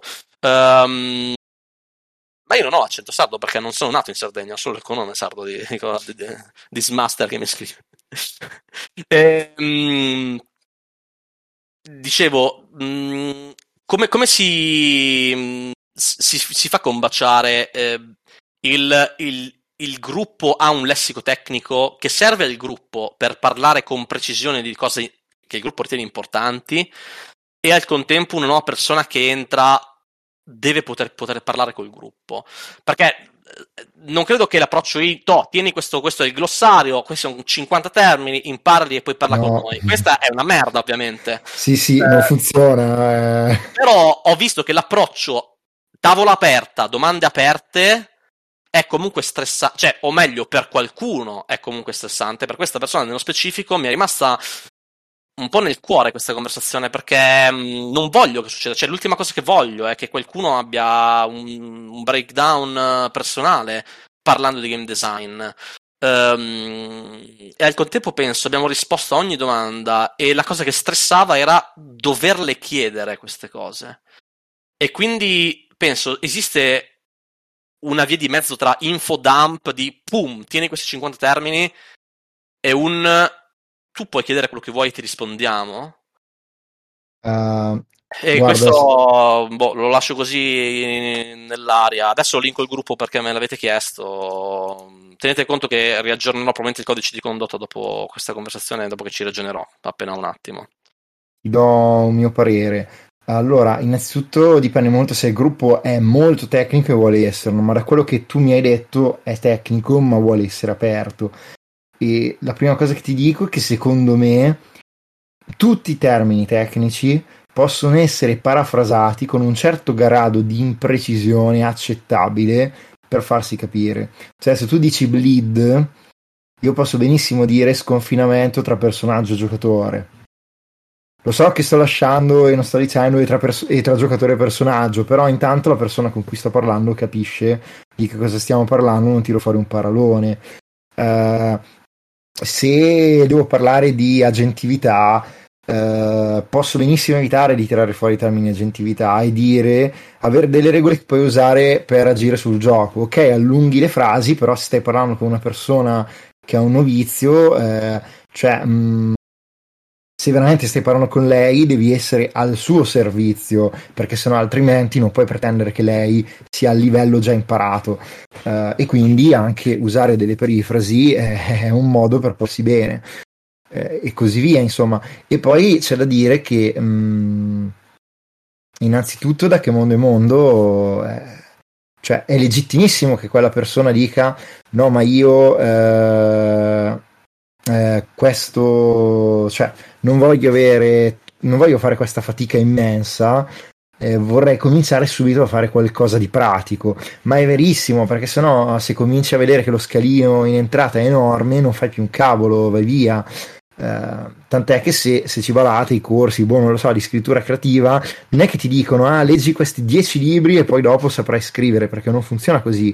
Ci dicono, bene, iniziamo con questo obiettivo, e scrivi un racconto eh, che eh, rispetti questa regola e poi pian piano introdu- introduci complessità.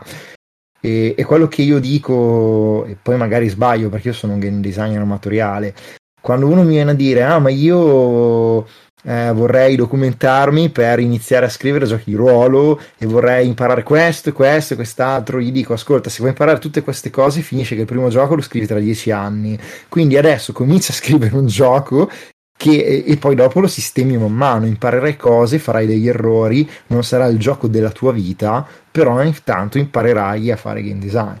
Um, quindi un approccio un po' più pratico consiglio. Io una cosa perché per come l'hai formulata mi ha mh, ricordo un'altra parte della conversione secondo me importante in realtà da non escludere. Um, però questa è più legata al game design come pratica di, di iterazione, cioè il game design dal mio punto di vista è una pratica che richiede parecchia iterazione, cioè faccio un eh, prototipo, sì. lo testo, lo modifico, lo testo, lo modifico, lo testo, lo modifico. Non è solo il game design, ovviamente il design in generale richiede questo tipo di, di, di processo. E quello che ho notato è... Mh, mm, beh, in questo caso specifico che citavo prima, ma mi è capitato anche in altri casi meno, meno significativi, um, che questo processo di iterazione era parte dello stress, cioè il dover mettere sotto test uh, delle cose che io sto progettando um, è stato visto come un state mettendo in dubbio le mie idee. Mm, che è una dinamica che mi mette un po' a disagio perché mm, vabbè non so neanche più se rientra nel tema del gatekeeping per certi versi, cioè rientra nel come si, si, si tiene una comunicazione tra questi due punti di vista nel momento in cui la comunità in sé non ha altri strumenti per, per farlo se non le domande. Um, cioè, nel momento in cui il codice nota che potete chiedere quello che volete, mh, mm, e nel momento in cui non è, il chi- non è il chiedere il problema in sé, ma è anche il mi rispondono in un modo che non mi va bene in termini di quello che mi dicono mi richiede del lavoro da fare che non sono disposto a fare.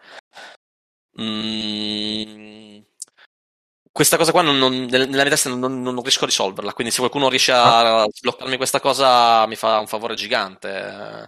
Da questo punto di vista eh, ti ricordo che tu tuo, la tua missione non è salvare l'umanità, nel senso se io decido che voglio fare il pilota di elicotteri e poi dopo vengo a scoprire che per farlo eh, devo studiare, sborsare un sacco di soldi ed è così, è di fatto. Io posso anche legittimamente dire no, scusate, pensavo che fosse una roba che in sei mesi finiva e invece non ho voglia di profondere tutte queste risorse, voglio fare altre cose. Cioè mi pare un, un, come dire, un esito perfettamente legittimo decidere forse non mi interessa così tanto se la fatica che devo fare è questa. Oh no, hai, hai ragione, credo che l'importante però e qui, qui, è probabilmente una mia risposta, cioè è un mio non vedere la cosa. Mm, mm, vorrei vedere se è un problema di dinamiche che creano gatekeeping intrinseco in qualche modo e quindi cambiando delle dinamiche il problema viene risolto e qui in quel caso la responsabilità è mia da amministratore. Eh, oppure se un, eh, la persona ha capito che non fa per sé, cioè è normale, cioè come se io mi approccio a un corso di pittura e mi dicono ah devi pitturare eh, sei ore per questa roba, dico che merda, pensavo fosse una roba di 5 minuti e allora col cazzo, eh, e allora lì sono io che ho capito male. Um, però di contro, in parte, mi dispiace un po' sempre quando vedo che un processo di apprendimento di game design mh, mm, fallisce per certi versi. Um, perché mi sento, mi sento, in difetto io, nel senso, mi sento in. Non ho, non ho divulgato caccia quello che, quello che c'è da divulgare, forse. E, boh, mi dispiace. E vabbè, ricordati sempre che cioè, la differenza tra un buono e un cattivo insegnante è anche farsi queste domande e cercare di trovare delle soluzioni. Uh, per cui cioè, ti fa onore il fatto che tu ti ponga il problema. Il fatto che tu arrivi prima o poi a una soluzione non è così scontato, però ehm, è giusto che tu la cerchi, secondo me. Spero che qualcosa che abbiamo detto, insomma, possa aiutare. No, no, ehm, mi, mi muterei adesso e lascerei parlare gli altri. Aggiungo sì, sì, faccio dell'onore sì. me ne faccio poco, preferirei avere meno onore, ma più persone che magari eh, riescono ad apprendere. Non so, vabbè, mi mutai, basta, okay. buttami fuori. Ok, ti butto fuori. E do la parola a Francisco.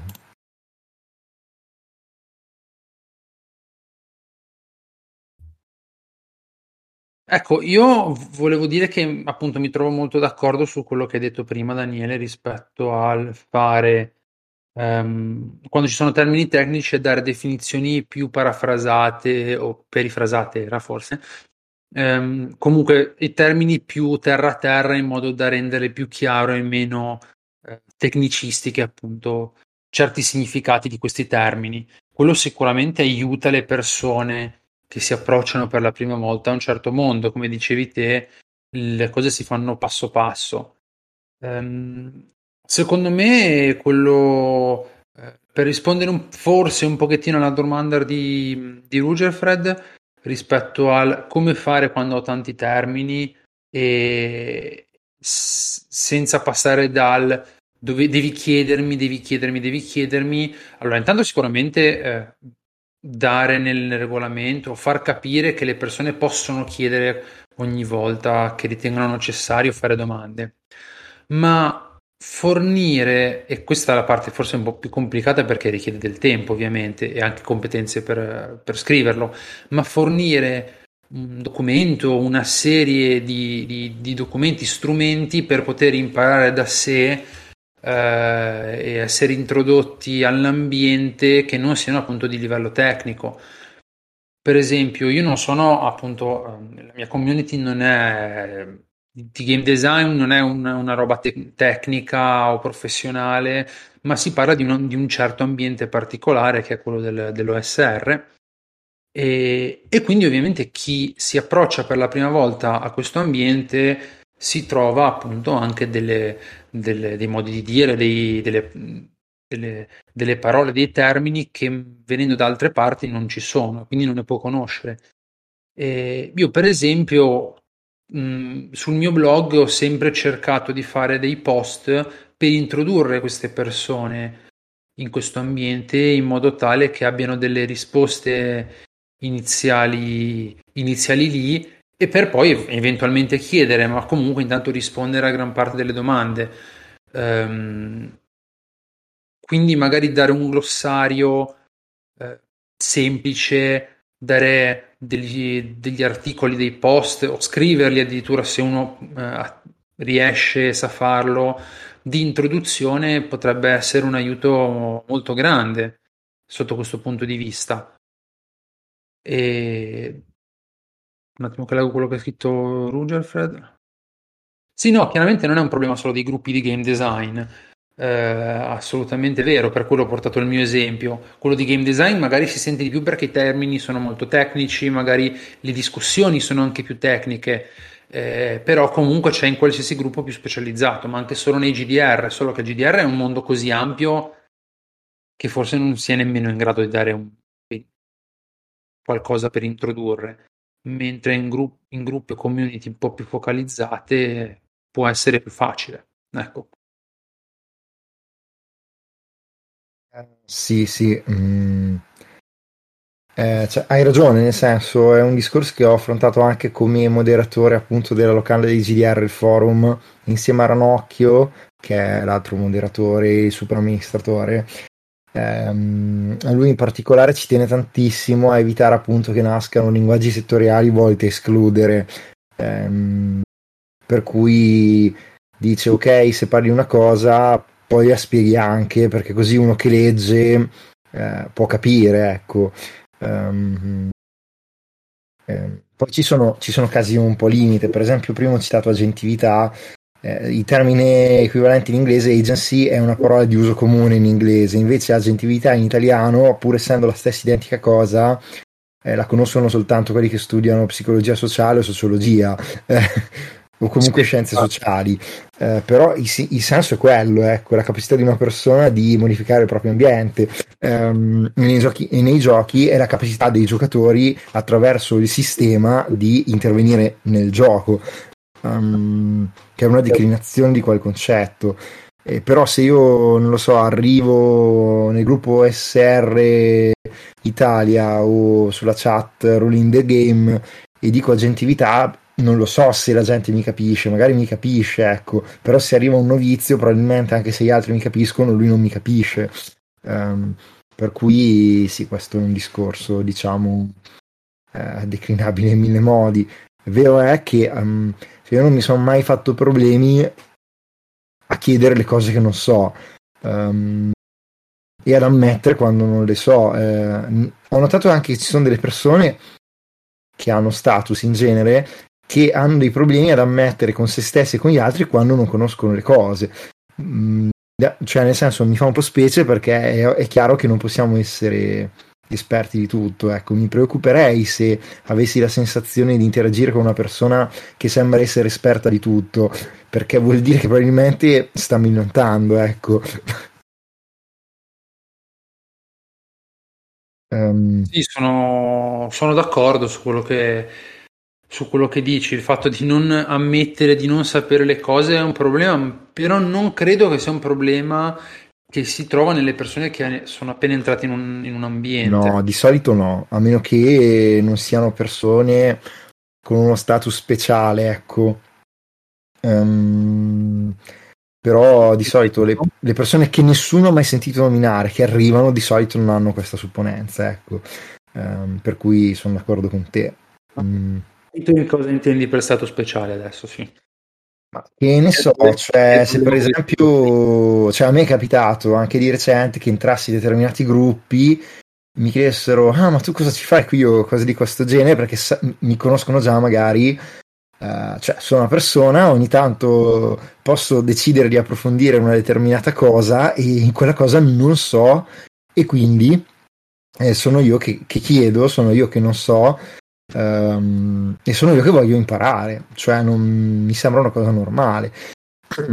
Se invece, mh, forse, mi, ho la presunzione di dire, se fossi un altro tipo di persona, forse entrerei in quei gruppi e comincerei a far scuola su cose che non so, comincerei a dire la mia, perché tanto nessuno mi contraddice mai. E lì, insomma, ci sarebbero molti più problemi, secondo me, interagire.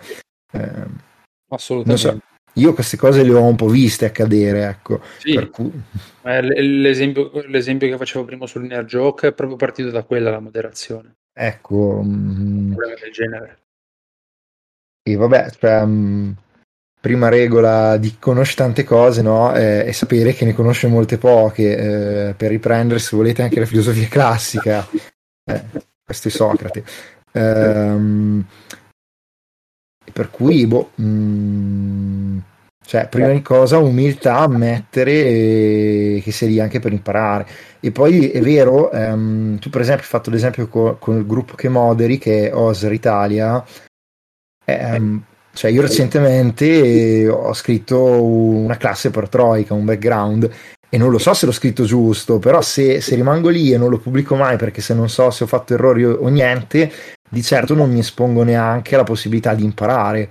Eh, invece lo pubblico e poi dopo se ho sbagliato qualcuno mi dirà guarda che questa cosa potevi scriverla anche così, ah ma perché questa cosa l'hai messa giù così?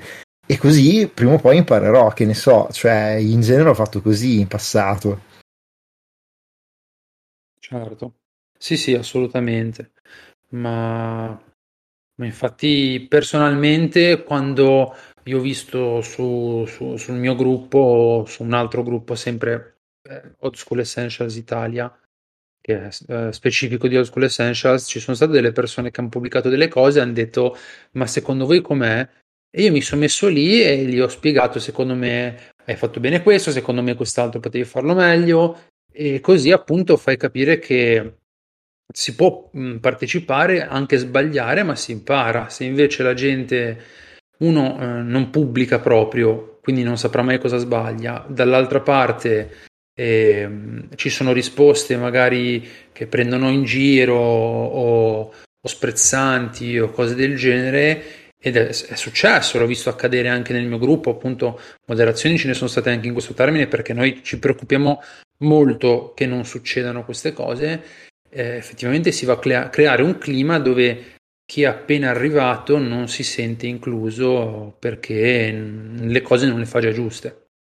Assolutamente, cioè quelli sono proprio dei comportamenti tossici secondo me, cioè sbertucciare la gente, prenderla per il culo, eh, non funziona così, cioè poi da, um, questa persona la prossima volta non interverrà più perché sa che deve passare prima per le forche caudine di quelli che lo sfottono.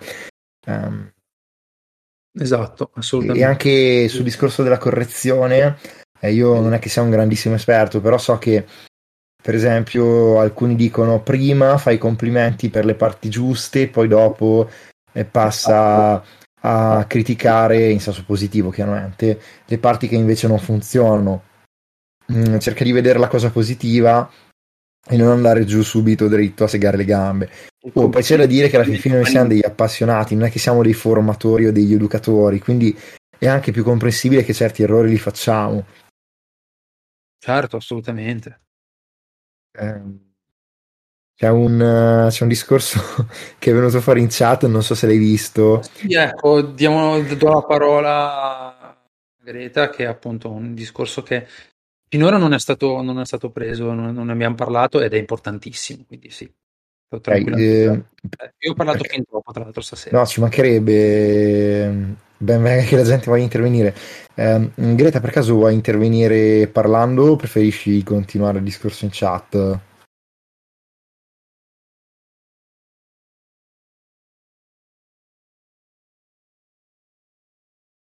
Uh, Greta, qual è che ha posto la domanda?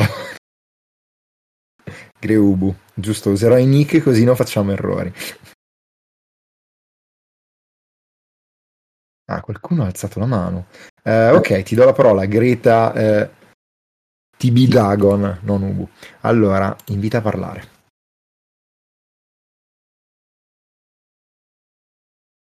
Ok. Eh, sì, in realtà se l'altra Greta voleva dire qualche cosa non volevo passarle davanti, non so se dice tranquilla vado dopo. Boh. Ok, sì, nel caso alzerà la mano. Ok, no, volevo risponderle in realtà perché ha fatto una domanda super interessante in chat e Certo. lo trovo un argomento molto, molto bel- bello, no? Mm, molto interessante.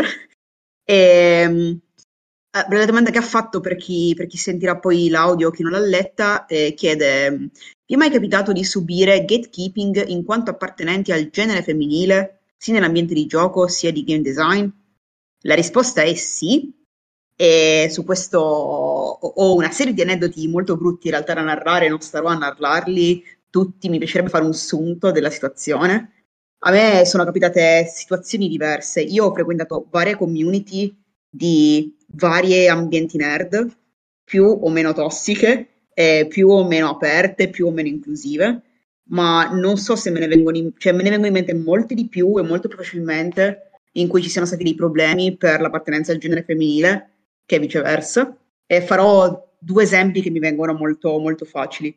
La prima è un esempio che riguarda la community dei wargame, in cui ci sono due principali problemi. Il principale problema, che chiamo proprio in questo modo come problema, è che l'appartenenza al mondo una composiz- ha una composizione di un 99% di persone eh, uomini cis-het e questo è un problema nel momento in cui um, non c'è nessun tipo di rappresentatività di altre categorie, ma soprattutto il fatto che tu sia appartenente a un'altra categoria, anche solo la categoria donna, viene percepita come strano fin dal primo momento in cui metti piede in quella comunità. Cioè, ma strano anche nel tipo uh, banali sguardi, banali richieste, tipo domande come oh mio Dio, ma cosa ci fa una ragazza qui? Eh, gioca a Warhammer, che cazzo deve fare qui? Cioè, non lo so, tutte cose così ed è molto strano. E invece, dall'altro punto di vista, eh, credo che ci sia una forma di gatekeeping nel gioco di ruolo tradizionale, nel momento in cui il gioco che si fa è un gioco con fortissime ambientazioni sessiste non dichiarate. Lo spiego meglio. Tutte le volte, a parte forse nel, nel passato recente, in cui mi sono trovata a giocare in um, campagne o avventure o one shot di ambientazione fa- fantasy medievale tradizionale comunque col classico Dungeon and Dragons per dire ma altre, altri regolamenti però quell'ambientazione lì quel setting lì mm, al tavolo eh, si creavano sempre delle situazioni di roleplay super imbarazzanti la classica entrata in locanda in cui tutte le donne presenti ci provano col paladino in cui se sei un personaggio donna vieni molestata due o tre volte a sessione e tutte cose fatte con il pretesto del eh ma un tempo si faceva così, eh ma è solo un ricalco sociale, però questa cosa in realtà non è una cosa prevista dal regolamento né dall'ambientazione o almeno non in modo dichiarato. Mm, provo a spiegarmi ancora più nel dettaglio perché è un argomento a cui tengo molto e ci ho riflettuto molto perché all'inizio anche per me era scontato ma poi mi sono resa conto che forse non era per niente scontato.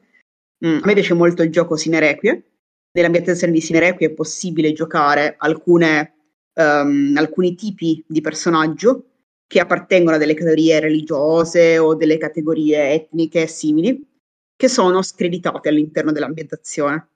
Ad esempio, se una persona gioca un personaggio uh, di origine ebraica, il personaggio è screditato all'interno dell'ambientazione, perché per chi non lo sa, Sinerequi ha una forte ambientazione di stile nazionalsocialista.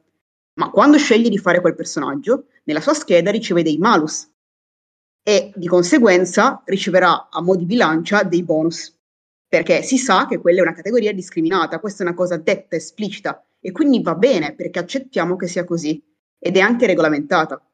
Se io Dungeon and Dragons scelgo di giocare una donna, non ho un malus che mi dice genere debole o qualcosa del genere, e quindi non ho altri bonus, semplicemente il mio personaggio varrà meno degli altri senza motivo, oltre al fatto che comunque nessuno nemmeno dice che vale senza, meno degli altri senza motivo insomma, secondo me ci sono più tematiche possibili eh, su quello che può essere un forte sbarramento nei confronti del genere femminile in un po' tutte le community e credo che sia appunto, per riassumere da un punto di vista la composizione e il fatto che si viene trattate come degli specie alieni che non si capisce bene perché sono lì ed è molto strano che siano lì e tutti si girano a guardarti senza motivo e dall'altro perché nei fatti ti trovi a dover replicare, soprattutto nel gioco di ruolo, eh, avere, a fa- avere a che fare con delle tematiche molto pesanti senza che però nessuno te l'abbia detto prima, senza che ci sia il tuo consenso nei fatti.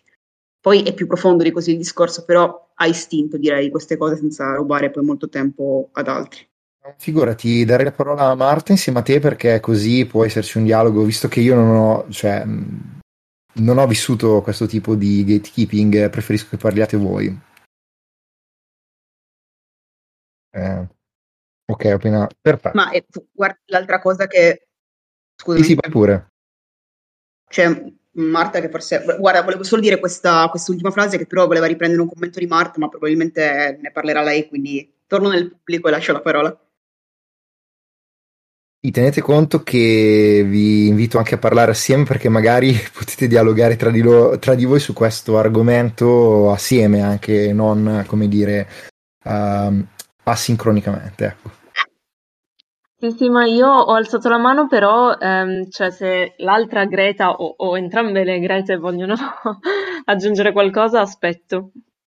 No, no, no, vai tranquillissima. Cioè, più che altro, niente, volevo salutarvi e dirvi grazie per, eh, grazie all'altra Greta per aver eh, condiviso tutte queste cose.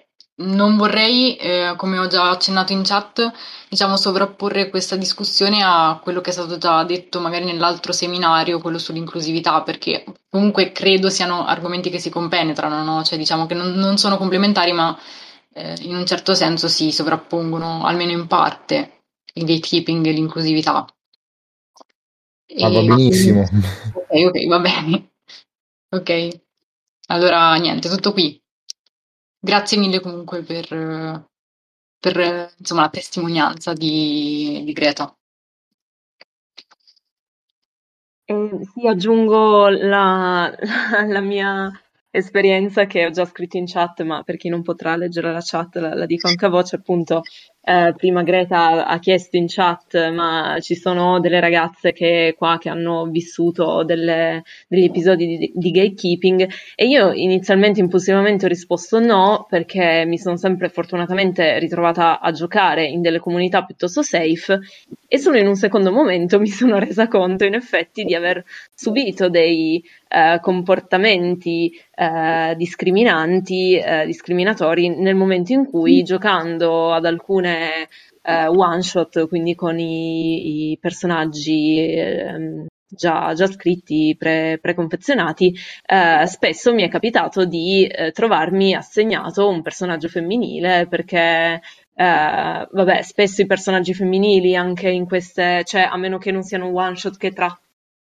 temi particolari legati al mondo femminile o ai femminismi. Eh, spesso appunto questi personaggi sono in minoranza e di solito eh, appunto quando mi è capitato di essere l'unica donna al tavolo mi sono vista appunto assegnata al personaggio femminile. Eh, di, di, default perché insomma si è dato per scontato che io fossi la persona più adatta per interpretarlo e, e poi ho ragionato in chat su quanto sia difficile anche per me a volte riconoscere le discriminazioni che subisco, quindi è, è talmente un meccanismo interiorizzato che, che abbiamo, quello eh, dell'atteggiamento sessista, il pensiero sessista, che appunto anche io non mi sono resa conto subito di eh, aver subito delle discriminazioni, quindi figuriamoci chi, eh, se se ne rende conto, chi quelle discriminazioni magari le agisce. E, ehm, in merito a questo volevo aggiungere che io mi sono chiesta mh, mm, eh, nel tempo, giocando di ruolo, se non fosse, cioè, se anche per mia, diciamo, per mio interesse nell'esplorare varie tipologie di personaggi e eh, di profili, non, non fosse interessante provare ad interpretare dei personaggi maschili. E mi sono risposta fino ad ora che in realtà appunto preferisco scegliere di giocare sempre o quasi sempre personaggi femminili proprio perché sono sottorappresentati, ossia eh, mi sembra che il, cioè nella nostra cultura, nella nostra visione del mondo e per l'edu- l'educazione che riceviamo, eh, il maschile sia percepito come neutro, cioè eh, per le donne è molto facile interpretare un personaggio, almeno nella mia esperienza personale, è molto facile interpretare un personaggio maschile perché il maschile viene visto come neutro, cioè l'eroe eh, dell'avventura, specialmente nei GDR tradizionali, a ambientazione fantasy, insomma, eh, il, l'eroe maschio è un personaggio con cui è facile identificarsi sia che d- dalla prospettiva di qualsiasi identità di genere, perché viene rappresentato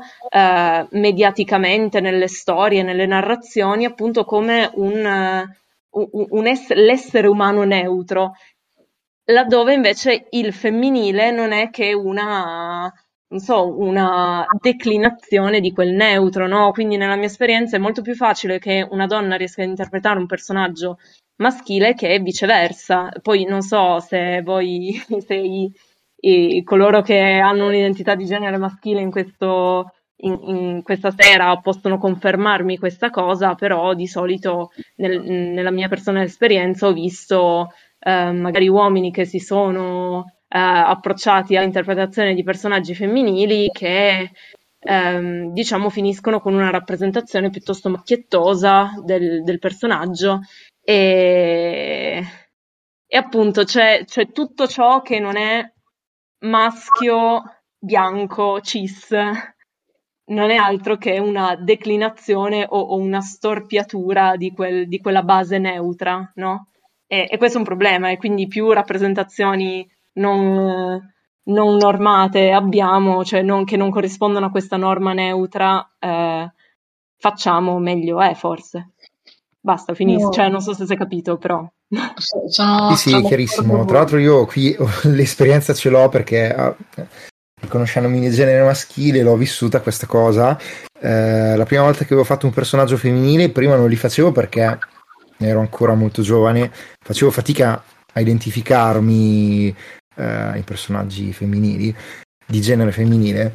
E però una volta decisi di mh, mm, giocare una cavaliera di Solamnia e in realtà mh, mm, fu una bruttissima esperienza, ma non perché interpretavo un personaggio di sesso femminile, ma perché i compagni di gioco continuavano a fare battute sessiste sul personaggio donna e lì mi diede parecchio fastidio, cioè mi, mi incazzai tantissimo in realtà perché non, non si riusciva a giocare e, ehm, e, poi dopo devo dire che non ho avuto problemi, eh, forse ero già diventato abbastanza maturo da quel punto di vista. Um, e per esempio, quando poi ho iniziato a giocare a Trollbabe, dove tutti i personaggi sono di genere femminile, eh, non mi dava problemi. Però lì ho trovato delle persone che invece avevano dei problemi a giocare a Trollbabe perché i protagonisti erano di genere femminile. E vabbè, insomma, ci sono. Mm, cioè, è un discorso complicato.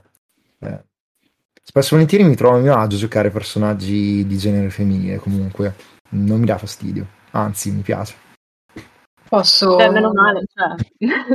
meno male che c'è qualcuno in cui sì, cioè, che boh, trova proprio mm, agio, cioè... Um, ben venga. Se ti dico, cioè, perché non mi dà problemi è perché alla fin fine, cioè, quando li gioco cerco di giocare una persona e alla fin fine, cioè, a meno che non mi trovi in giochi in cui... Eh, il genere, tutto ciò che è legato al genere non sia la chiave dell'esperienza del gioco, penso a Kagematsu, ehm, mh, mm, trattando i personaggi femminili come delle persone, riesco a giocarli in maniera normale. Um, se dovessi giocare a Kagematsu nel ruolo di Ronin, a dire che il regolamento non lo permette, probabilmente avrei dei problemi da questo punto di vista, nel senso che una parte dell'esperienza che mi viene richiesta come giocatore in quel caso è portare la mia esperienza come donna e questo ovviamente non lo posso portare, di conseguenza mi troverei in difficoltà o in difetto col farlo. Um, tant'è che c'è una regola che in teoria lo vieta. E spero di aver spiegato questa cosa. Vabbè. Eh, comunque vi ringrazio tantissimo per aver eh, Gre e Ubu per aver fatto la domanda, voi per aver portato la vostra esperienza e aver contribuito. Tra l'altro ho dato la, ho dato la parola a Greta, sì. Greta TB Dragon, Dagon, pardon. Non so se ti è arrivato l'invito perché eccola qui. Mi è arrivato, ma credevo che Greta volesse parlare. Che, che, esatto. Sì, Scusate? sì, ehm, eh, non so, mi sentite? Oh. No, è sparita. Eh, Marta, volevi Sì, dire qualcosa? sentiamo. No, no, è che Greta Ubu voleva intervenire. Vuoi intervenire? Sì, non so se mi sentite, cioè perché Aspetta. stavo cercando di... Eh, vuoi intervenire, Greubu? No, eh, sì, mh, cioè, volevo solo dire un, un paio di cose, nel senso che sono d'accordissimo con tutto quello che ha detto Marta Fix. No, no. E tanto lo vedo che in chat. eh. Aspetta, va. Non mi Greta, volevi- sentite? Ah, aspetta, Ma va. sta, Scusa. sta parlando, forse non No, la perché senti sai tu, cosa? Daniele. ho- mm, Ah, non mi senti? Ok. Adesso ti sento. Ok, ok. Eh, no, dicevo che sono d'accordissimo con quello che è stato detto da Marta Fix, tanto che appunto, cioè, una cosa illuminante secondo me che hai detto è la cosa del default, no? Cioè noi abbiamo l'idea del default come dell'eroe anche caucasico, volendo, eh, giovane, e, mh, tanto che una cosa che ho sentito dire eh, spesso è, o o comunque ho notato anche in, eh, nelle storie, magari non solo nelle, eh, nelle sessioni magari prefatte appunto con i personaggi preconfezionati, ehm, è il fatto che ogni personaggio ha qualcosa di particolare, cioè ha qualcosa che lo caratterizza, e poi c'è magari un personaggio femminile e, quella- e quel personaggio è particolare in quanto femminile. Cioè la- il fatto che sia un personaggio femminile mh, dà già una particolarità al personaggio. E questa cosa, mh, ecco, cioè, mh, tu l'hai espressa benissimo dicendo quello che hai detto. Secondo me, appunto, c'è un pochino questa, ehm, questa cosa si riversa anche nel gioco di ruolo, dal punto di vista, appunto, sia sui personaggi prefatti, ehm, sia magari, come hai detto tu, sul fatto che c'è un po' di sottorappresentazione, ecco. Un'altra cosa che volevo dire poi, e poi basta, scusate. Ehm, un'altra cosa che ho notato è mh, la cosiddetta, eh, passatemi il termine, non so neanche se è giusto dirlo, eh, femminilità tossica. Cioè il momento in cui ehm, il maschilismo passa, ehm, cioè viene eh, operato da, da persone di genere femminile, no? Cioè la classica cosa, io non sono come le altre ragazze. E quindi cos'è che succede? Molto spesso nel gioco di ruolo, eh, magari la ragazza che è ammessa nel gruppo di gioco di ruolo, sto parlando sempre di ambienti non di community, ma di ambienti molto privati, molto eh, ci vediamo nella cantina, insomma, a giocare a D&D.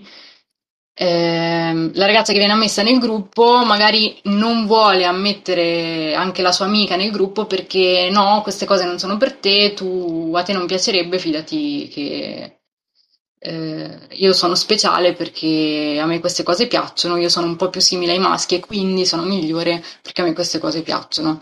E ho notato un pochino questa cosa anche, oltre alle cose già state, già- che sono già state sottolineate. Tutto qua. Sì, Greta, ehm, il primo problema che hai introdotto penso che sia essenzializzazione di genere, cioè etichettare la persona in quanto donna, genere femminile, e dire tutta la sua esperienza umana si conclude con quello e quindi è solo quello. Mm. Non so se sei d'accordo. Sì, sì, assolutamente. Non, non sapevo che ci fosse un termine specifico per la cosa, ma è esattamente questo. Oddio, eh, io l'ho sentita spesso per altre cose, cioè l'essenzializzazione per esempio di razza, no? Ehm, io sono thailandese, oddio non è una razza, è una nazionalità, però ci siamo capiti, e quindi tut- il mio essere thailandese vuol dire che tutto quello che farò sarà lo stereotipo della thailandesità secondo le persone che giocano, chiaramente. Eh, È chiaro che se invece lo faccio con una persona in base al genere è essenzializzazione di genere, cioè a logica mi pare che torni. Ehm, e, e ti ringrazio invece per lo spunto sul- su quella che hai chiamato femminilità tossica, eh, che ovviamente alla quale io non avevo pensato, non è una cosa che ho vissuto. Tu me ne avevi già parlato in passato e ti ringrazio per averlo detto anche qui. Mm, Sì, penso sia uno- una delle declinazioni, diciamo, appunto del maschilismo e l'ho notato anche in questo, nel gioco di ruolo. Hai altre considerazioni da fare a riguardo? No, no, no, ora esco No, figurati, ti rimetto tra il pubblico e invito l'altra Greta, Greta TB Dagon. Grazie.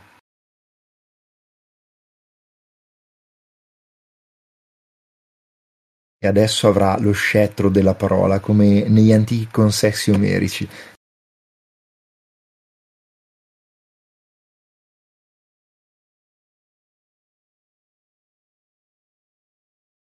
Ovviamente il permesso non arriva rapidamente perché le poste di Discord sono così.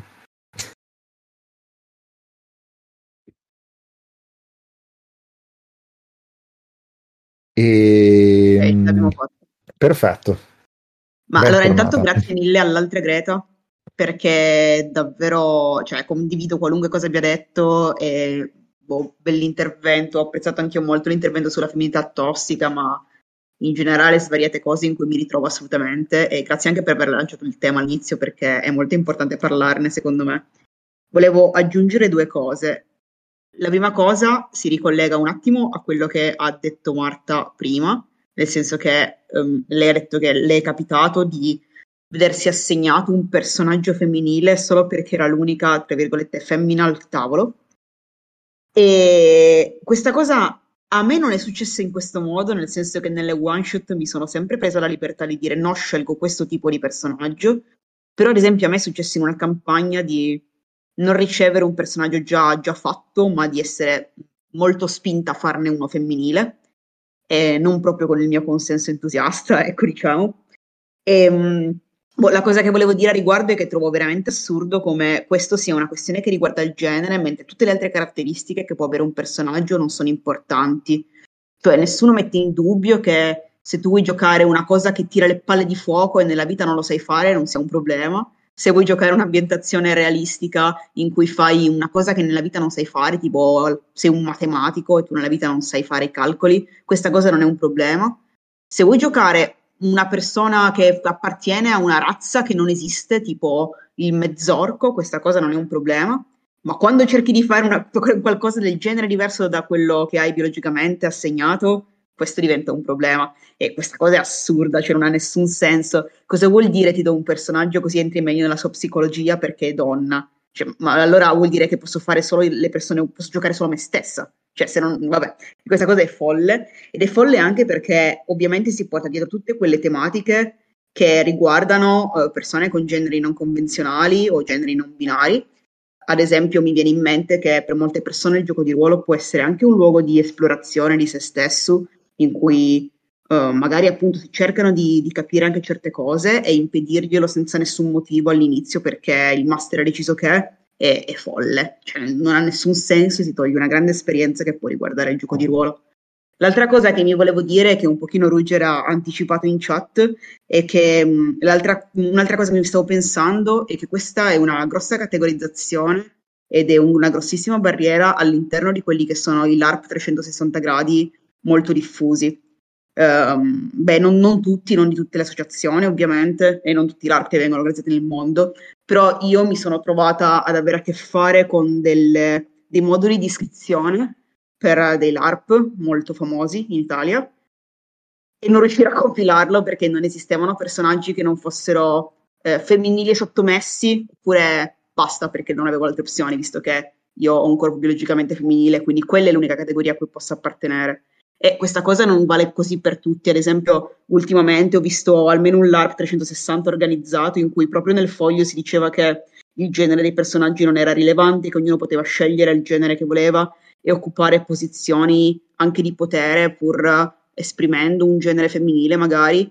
Eh, e la giustificazione era che non stiamo facendo una lezione di storia, ad esempio, ma cercando di far giocare delle persone. Però, però questo è invece ancora un fenomeno molto diffuso, soprattutto nelle cose più mainstream, e questa cosa è davvero, davvero folle e soprattutto anti-esperienziale per, uh, per le persone. E, boh, quindi... Punto positivo a riguardo. ehm, eh, nel 2013, mi pare, eh, Josh T. Jordan aveva pubblicato un gioco che era Heroin, eroina, eh, l'eroina, non la droga. Vabbè, insomma, ci siamo capiti. E, mm, e aveva fatto anche una versione LARP poi dopo. E una delle prime domande che gli fecero è: Ma, ma eh, posso giocare la protagonista anche se non sono una donna? E lui rispose: Sì, perché quello che conta è il genere del personaggio, non il genere del giocatore. E mi aveva fatto sorridere molto in senso positivo questa risposta. Sì, sì, sì. Eh, per non parlare del fatto che appunto eh, nella maggior parte dei, dei LARP, ma così come dei giochi di ruolo in generale, perché diciamo c'è un problema generico, più diffusi, eh, ripeto, con eccezioni super positive ovviamente, non esiste niente che non sia maschio o donna, eh, perché si dice così, non si dice maschio o femmina, no? si dice maschio o donna, e quindi tutte le persone che si trovano in altre categorie intersigeneri o in espressioni non binary non giocano, infatti perché si trovano a disagio in qualunque ruolo scelto, e davvero si, cioè, si impedisce a una persona di giocare così, perché eh, vogliamo un realismo che in realtà tra l'altro è un pretesto, perché il realismo di cosa? Se per lo più le ambientazioni sono fantasy, dov'è il realismo se nella tua ambientazione letteralmente fai degli incantesimi, cosa stiamo dicendo? Sì, sì, è chiaro. In quel caso cioè, si difende l'idea di un'ambientazione che però è stata scritta magari in altri anni con sensibilità diverse, ecco. Ehm, dopo lascio ai singoli sì, esatto. giudicare se, cioè, insomma, Alcune, alcune, ambientazioni so che sono state aggiornate anche per venire incontro eh, alle richieste e alle sensibilità del pubblico attuale, per cui mh, mm, cioè, ci sono anche degli esempi positivi a riguardo, per fortuna. Um, allora, oh sì. cavolo, noto che sono le 23. grazie. Sì, ok, va bene, sì, non ti volevo cacciare in realtà.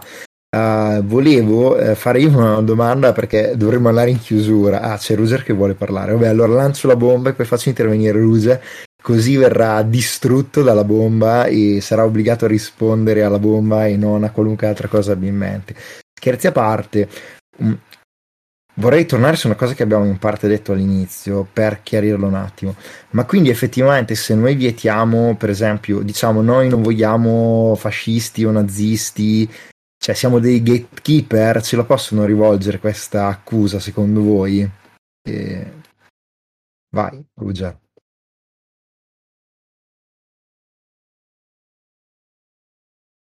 Mi sentite, sì? Sì. Allora, possono, possono darti questa accusa solo se sono dei rincoglioniti. ehm, eh, è vero, cioè, nel senso, se, no, se non riesci a distinguere perché non ti vogliamo nel gruppo, allora... cioè, hai dei problemi. Ok. E il tuo problema è che probabilmente nel post prima te la prendevi contro politically correct, in quello prima ancora scrivevi che si stanno invadendo, cioè eh, che sei staccato dalla, realtà delle cose. Nel senso, di nuovo, mh, mm, torniamo all'inizio, cioè recitando l'inizio mm, della conversazione, cerchiamo di parlare delle cose col loro nome e culturalmente con gatekeeping ovviamente non si intende un ah, non vogliamo i fascisti qua dentro, quindi siamo dei gatekeeper. Eh, ok, cioè, eh, quello credo che qualunque persona con un po' di sale in zucca e del senno lo trova comprensibile, ok? E se non lo trova comprensibile, ci sono problemi più alla, più alla radice, allora mi sento di dire estendiamo questo, questo, questo blocco anche alle persone che non lo trovano comprensibile. Quindi nel mio gruppo non voglio né fascisti né persone che trovano problematico non volere fascisti. E così via mm, mm, frattalmente finché mm, non togliamo questa cosa qua. Ehm, volevo solo dire una cosa, eh, citando prima invece, sempre per la questione di cosa stiamo giocando e ehm, c'è un'area, se vogliamo, di, di, tipo di giochi. Mi viene in mente, mh, parlo sempre della Scandinavia, non perché sono fistone, ma perché ci sono degli esempi interessanti, secondo me. E metto qua in chat, purtroppo chi si, sente, si becca la registrazione non, non si vedrà uh, l'immagine, ma cercherò di descriverla. È uno screen di, di una slide apertura che vidi a una talk uh, dello, dello Knutpunkt 2018 ed era un, un, panel che parlava di eh, rappresentazioni di genere all'interno del, dell'ARP e portava nello specifico due esempi che erano, ne abbiamo parlato forse nella scorsa puntata del Sigris Dotter e, mm, e Brute Priest. No, non esistono registrazioni purtroppo Ken e questo era, cioè di solito li registrano. Questo nello specifico c'erano condivisioni abbastanza personali per certe cose che non andrò a ripetere. Ehm, quindi non è stata registrata per motivi. È finita lo Knut la prossima volta. ehm, che comunque è un bellissimo evento. Ma a parte questo, ehm, una cosa che dicevano è che, ehm, e qui si rifà a una questione più... Allora, eh, Daniele, tu fermami perché qui sto per aprire un vaso di Pandora. Um, qualche tempo fa era uscito un articolo um, su um, definire come uh, alcuni giochi di ruolo affrontano uh, tematiche problematiche. Um, e divideva questi giochi principalmente in tre macro categorie, cioè giochi uh, affermativi, uh, giochi uh, critici e giochi aspirazionali. Cioè, i giochi affermativi sono giochi che riproducono le problematiche dello status quo, se vogliamo, in gioco. Eh, giochi critici sono giochi che riproducono le problematiche dello status quo, ma le mettono sotto i riflettori e quelle sono il focus del gioco. E i giochi aspirazionali sono quelli che, diciamo, si basano su um, un salto, se vogliamo, e oltrepassano le problematiche che sono in gioco. Um, applicandole a due giochi che, su, sul tema di genere, è, è, una figata, guarda, c'è un... Eh sì. C'è un mondo gigantesco, ma poi citerò l'articolo nel caso. Okay. Uh, il punto però era, in questo talk qua, uh, che era scollegata da questo articolo, um, si di due casi specifici, di cui uno, uno era Brutpris e uno era Sigris Dotter, entrambi giochi sul, sul tema del Uh, la discriminazione sociale della donna nella società. Uh, Broodpris era incentrato su uh, siamo a inizio Novecento in queste comunità rurali in Norvegia in cui addirittura il governo è quasi tendenzialmente a, affianca il crescente nazismo e è una società estremamente patriarcale in cui le donne stanno in casa, il marito decide se possono uscire e così via. È chiaro che lì l'obiettivo era ripetere questa dinamica per vedere quanto è una merda. Visto che probabilmente questo può essere frainteso da alcune persone che non capiscono che il punto è mettere in scena quanto questo sia una merda, gli organizzatori, per risolvere la questione, hanno detto noi abbiamo una lista di partecipanti, la controlliamo tutta, chiunque può vedere, la, chiunque dei partecipanti può vedere la lista e dire io non gioco se c'è questa persona o dire questa persona secondo me è problematica e scremare la lista passo passo in maniera anonima, fra l'altro, in modo che si arriva alla fine con un numero di partecipanti, un cerchio ristretto in cui tutti sono d'accordo con il giocare a questa cosa qua. Non solo, il gioco era volutamente in norvegese, o era in svedese, purtroppo non ricordo, mi pare o svedese o norvegese, e non era aperto a giocatori e persone estere. Perché il contesto culturale eh, scandinavo era richiesto di default per capire questo tipo di, ehm, di esperienza. Um, questo è gatekeeping? Secondo me, se questo si ritiene gatekeeping, non, non si sta ragionando. Nel senso che se non si capisce i, le ragioni per cui si arriva a gestire l'accesso o meno a questo tipo di esperienze, che non è un non ti voglio perché mi stai antipatico, non ti voglio per tue caratteristiche formali che, che al, dal mio punto di vista ti, ti, ti, mostrano come inferiore o altro, ma è un um, per assicurare il fatto che questo gioco venga fatto in un safe space con meccaniche di sicurezza, dinamiche di sicurezza e in generale un clima comunitario di comprensione, nonostante il tema sia devastante, eh, noi siamo, ci vediamo costretti a um, mettere questo, questo mm, questa, questa, diciamo, controllo all'ingresso.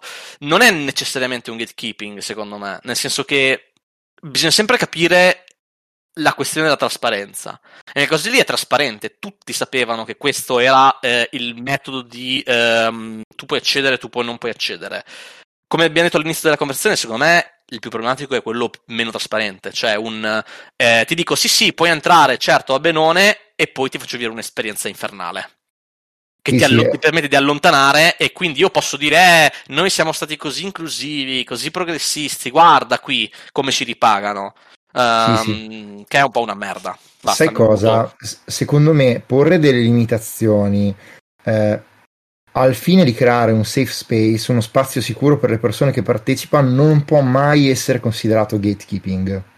Eh, era successa una cosa simile anche con il gruppo eh, non mi ricordo adesso come si la sorellanza, se non ricordo male, su Facebook, che era un gruppo di giocatrici di ruolo che si trovavano tra giocatrici perché la situazione nei gruppi, come dire, um, con le voci maschili eh, più eh, vocali, scusate la ripetizione, era un po' pesante ed erano state accusate di, di autoghettizzazione quando in realtà non, cap- non, si capiva che il problema era di creare uno spazio sicuro. Um, volevo dire anche un'altra cosa, e poi io su questa cosa non ho altro da aggiungere, è che eh, mi ricorda molto Cagni Lavinia, il gioco di ruolo è chiaramente critico verso la società che ritrae, e, e, diventa problematico quando lo gioca qualcuno che in realtà pensa di fare rievocazione storica. E per cui dice eh, però eh, in effetti le donne a quell'epoca e altre cose di questo genere. E non si rende conto che così non sta giocando bene al gioco. Um, non ho altro sì, da aggiungere. Assolutamente, eh, anche perché il gioco è neanche troppo velatamente Canina della Vigna una critica, se vogliamo, allo stile di chiusura mormone per certi versi, quindi cioè non è neanche tanto una critica, nel senso, cioè non è neanche così velato. Noi magari senza il contesto dei mormoni eh, ci arriva un po' filtrato, però decisamente per il contesto in cui è uscito non era velato. Uh, eh no. Però sì, anzi io ti dico da, da svariati anni ho iniziato a mettere nei miei giochi di ruolo una pagina di principi di gioco che sono proprio a livello meta di comunicazione con la persona che sta leggendo il manuale, proprio di il gioco vuole comunicare questo, questo e quest'altro in modo chiaro. Perché più tempo passa, più mi accorgo che la satira che parla lo stesso linguaggio di quello che critica non funziona. Cioè, mm, se io ti voglio dire critico il fascismo, il fascismo è una merda, e te lo dico con i soldati super potenti, con le armature luccicanti, con i fucili laser, sto già fallendo. Perché il rischio che tu prenda per cool questa cosa che io ti voglio dire è una merda è troppo alto. Ok, ho capito, eh, stai invocando la legge di Po, se ben ricordo. Sì, 100%. Questa è legge di Po, legge di Po proprio da stampare sui muri. La legge di Po, per chi non la conosce, ehm, dice che, riassumendola veloce, la satira eh, è indistinguibile da quello che critica eh, se non c'è un contesto esplicito che dice questa è satira. O se non è chiara nel come comunica. E purtroppo eh, vabbè, eh, dai, mi muto mm. che qui si va nella... Vabbè, mi muto. No, va bene, va bene. Uh, ti rimando nel pubblico e faccio parlare Francisco uh, perché um, deve parlare da tempo. E Francisco ha il palco per sé. Concordo con la, con la, cosa della legge di Poe, ma anche quando è piuttosto chiaro e palese ci sono situazioni in cui la gente comunque decide di, perché secondo me a quel punto è una decisione, di comunque eh, pensare che i cattivi siano quelli giusti. Mi viene in mente Star Wars quando c'è gente che fa discorsi tipo eh però hanno fatto saltare in aria la morte nera e sono morte tante persone, quindi i veri fascisti sono i ribelli e vabbè, ho presente questa roba. Diciamo che poi dopo lì subentra anche il discorso sull'esaltazione del male e del suo fascino. Però, eh. spendiamo, stendiamo un velo pietoso. Esatto. Eh, no, volevo fare un saltone indietro rispetto all'argomento su se io voglio escludo i fascisti dal mio tavolo, sono gatekeeper perché mi ha toccato personalmente questa cosa, cioè, tipo tre giorni fa, mm-hmm. e in cui c'è, c'è uscita questa conversazione sul mio profilo e, e secondo, io volevo evidenziare una cosa che era uscita un po' di tempo prima qua, durante la serata, che è quella del privilegio e del potere. Um, secondo me, perché questa persona con cui avevo discusso a un certo punto se ne è uscita con via la politica dai GDR, eh, finché, tan- finché, la gente non si comporta da fascista, per me può giocare al mio tavolo e cose del genere. E io volevo mettere, evidenziare il fatto che sempre, questo si tratta sempre di una questione di privilegio. Questa persona che diceva queste cose è una persona eh, italiana, una persona bianca, eh, benestante e così via. Quindi una persona che con cui i fascisti non se la prenderebbero mai. Ehm, e quindi c'è sempre una questione di privilegio in questi discorsi sul, sul quando vuole, si vuole rimanere neutrali in questi casi. eh, c'è sempre un fatto, è, il fatto è perché te lo puoi permettere? Cioè non è una domanda, è un'affermazione. Pu- puoi rimanere neutrale perché te lo puoi permettere. Perché se non te lo potessi permettere, col cazzo che rimarresti neutrali e, e faresti venire a giocare gente che, che non vuole che esisti al tuo tavolo. Sì, sì, hai ragione, non ci avevo pensato e oltretutto questo passa anche dal discorso che spesso e volentieri le posizioni di persone che fanno parte di minoranze solo per il fatto di venire presentate vengono percepite automaticamente come politiche. Forse perché probabilmente sì, lo sono esatto. in una società che li discrimina. Vabbè, comunque. Ehm... C'era il meme, quello ci sono due, ci sono, ci sono due generi, maschio, che c'era l'immagine del maschio, e l'immagine della donna è politica. Eh sì, eh, cioè fondamentalmente tu puoi avere il privilegio di dire io non faccio politica perché quello che tu consideri normale eh, viene, come dire, ehm, passato per apolitico, non so come dire. Ehm, sì, esatto. Cioè, fuori eh, la critica in... dei GDR dicendomi io faccio giocare i fascisti, di fatto è un atto politico perché tu devi Assolutamente, assolutamente. Um, con... ci tengo a dire anche un'altra cosa, uh, e spero di non essere frainteso. Cioè, secondo me le persone che si dichiarano, accettano retoriche fasciste, sono persone che hanno dei problemi e andrebbero so, cioè, devono essere socialmente reincluse in qualche maniera, però questo ci tengo a dire non può essere fatto eh, mentre ti stai preoccupando di dare uno spazio sicuro a persone che verrebbero discriminate o danneggiate dalla loro presenza. Ecco, wow. um, cioè, io non sono per dire a um, Berlina, cioè oddio, forse un po' di Berlino non gli farebbe male, però tipo per l'esclusione e l'eliminazione totale Mm, capisco che ci debba essere anche un momento di educazione e di reinclusione, ma non puoi chiedere di farlo alle vittime dei loro comportamenti, ecco. Esatto. Eh, perché a non funziona così. E poi a volte non è neanche, diciamo, um, dare spazio a cosa che hai detto, ehm, far partecipare queste persone qua che, che quando giocano fanno del male agli altri, perché magari quando giocano non lo stanno facendo male il punto è proprio non puoi chiedere alla vittima di giocare o fare un'attività con, usiamo la parola, una parola forte, aguzzino, che in certi casi è un aguzzino virtuale, in altri casi è vero. Cioè non puoi di, di, di chiedere di fare attività col suo aguzzino, con la persona che, che, che, che la odia sì, sì. Mm, anche se questa persona in quel momento, in quell'attività, non sta attivamente facendo quello, ma questa sì, persona qua, se durante la sua vita eh, odia altre persone e di conseguenza mm, per forza farà azioni, vivrà la vita procurando del male in una maniera o nell'altra, sia attivamente sia magari indirettamente votando a certi partiti o roba del genere. E quindi non è che li puoi chiedere a, a, a chi subisce questi, queste discriminazioni di fare attività così, perché tanto in quel momento non hai il manganello e l'olio di ricino. Non funziona così. E il non rendersene conto, ehm, il non voler rendersene conto è parte del privilegio, perché a te questa cosa non tocca. Sì, diciamo che la, la stessa presenza di queste persone nell'ambiente rende l'ambiente non sicuro per altre persone. Esatto, Esattamente. Um, e quindi dovendo fare una scelta uno può anche legittimamente dire no ma io questi qui non li voglio tutelare perché secondo me hanno pensieri aberranti e invece preferisco tutelare delle persone che sono generalmente discriminate. E quindi questa è una scelta di campo a un certo punto. Assolutamente. Esatto esatto. Ed è gatekeeping? Boh sì è gatekeeping nella misura più più ampia del, del termine, tenendo fuori una categoria di persone, ma se guardiamo a come è utilizzata la parola gatekeeping normalmente, quindi il lato negativo, secondo me no, è tenere uno spazio sicuro. Guarda, eh, prima ho detto una cosa e mi sa che d'ora in poi, cioè, per ora rimane la mia verità provvisoria a riguardo.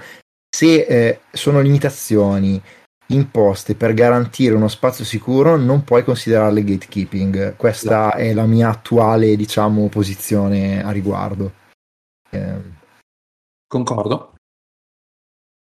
E senti, vedo che qui la gente se ne sta andando, abbiamo fatto più tardi di 20 minuti almeno ad essere buoni, mezz'ora ad essere cattivi. Eh, abbiamo altre cose importanti da dire in questo momento, ci aggiorniamo alla prossima tavola rotonda. No, direi che alla prossima tavola. Ok, eh, qualcun altro non. Va bene, allora chiedo se qualcun altro dei partecipanti ha qualcosa da aggiungere che deve essere adesso, perché ha senso dirlo adesso se non ha più senso, eh, e se nel caso ha qualcosa da aggiungere vi prego di alzare la mano. Eh, nessuno sta alzando la mano. Ok, allora direi che andiamo in conclusione. Eh, innanzitutto vi ringrazio per aver partecipato, siete stati attivissimi, eh, avete, eh, come dire, avete parlato, siete intervenuti, eh, avete parlato tra di voi, la chat è on fire e, e ovviamente ancora anche questa volta non sono riuscito a leggere tutto. E mi dispiace, scusate se avete detto cose interessanti che non sono riuscito a riportare, ehm, chiedo scusa, ecco. E, e, niente, mi è piaciuto un sacco questa tavola rotonda, eh, mi piace in realtà quello che stiamo facendo negli ultimi mesi, era nato un po' diciamo come esperimento, e, un esperimento che mi, mi sta piacendo. E per cui vi, vi, vi, ringrazio, vi saluto e direi che ci aggiorniamo alla prossima tavola rotonda che non so quando si terrà e non so di che cosa parlerà. C'erano diversi argomenti all'attivo e ho anche una mezza promessa di cominciare a parlare di cose positive o non per forza negative, ecco. Per ora abbiamo fatto una bella carrellata sui problemi dell'ambiente e direi che possiamo parlare anche in profondità di altre cose. E buonanotte a tutti.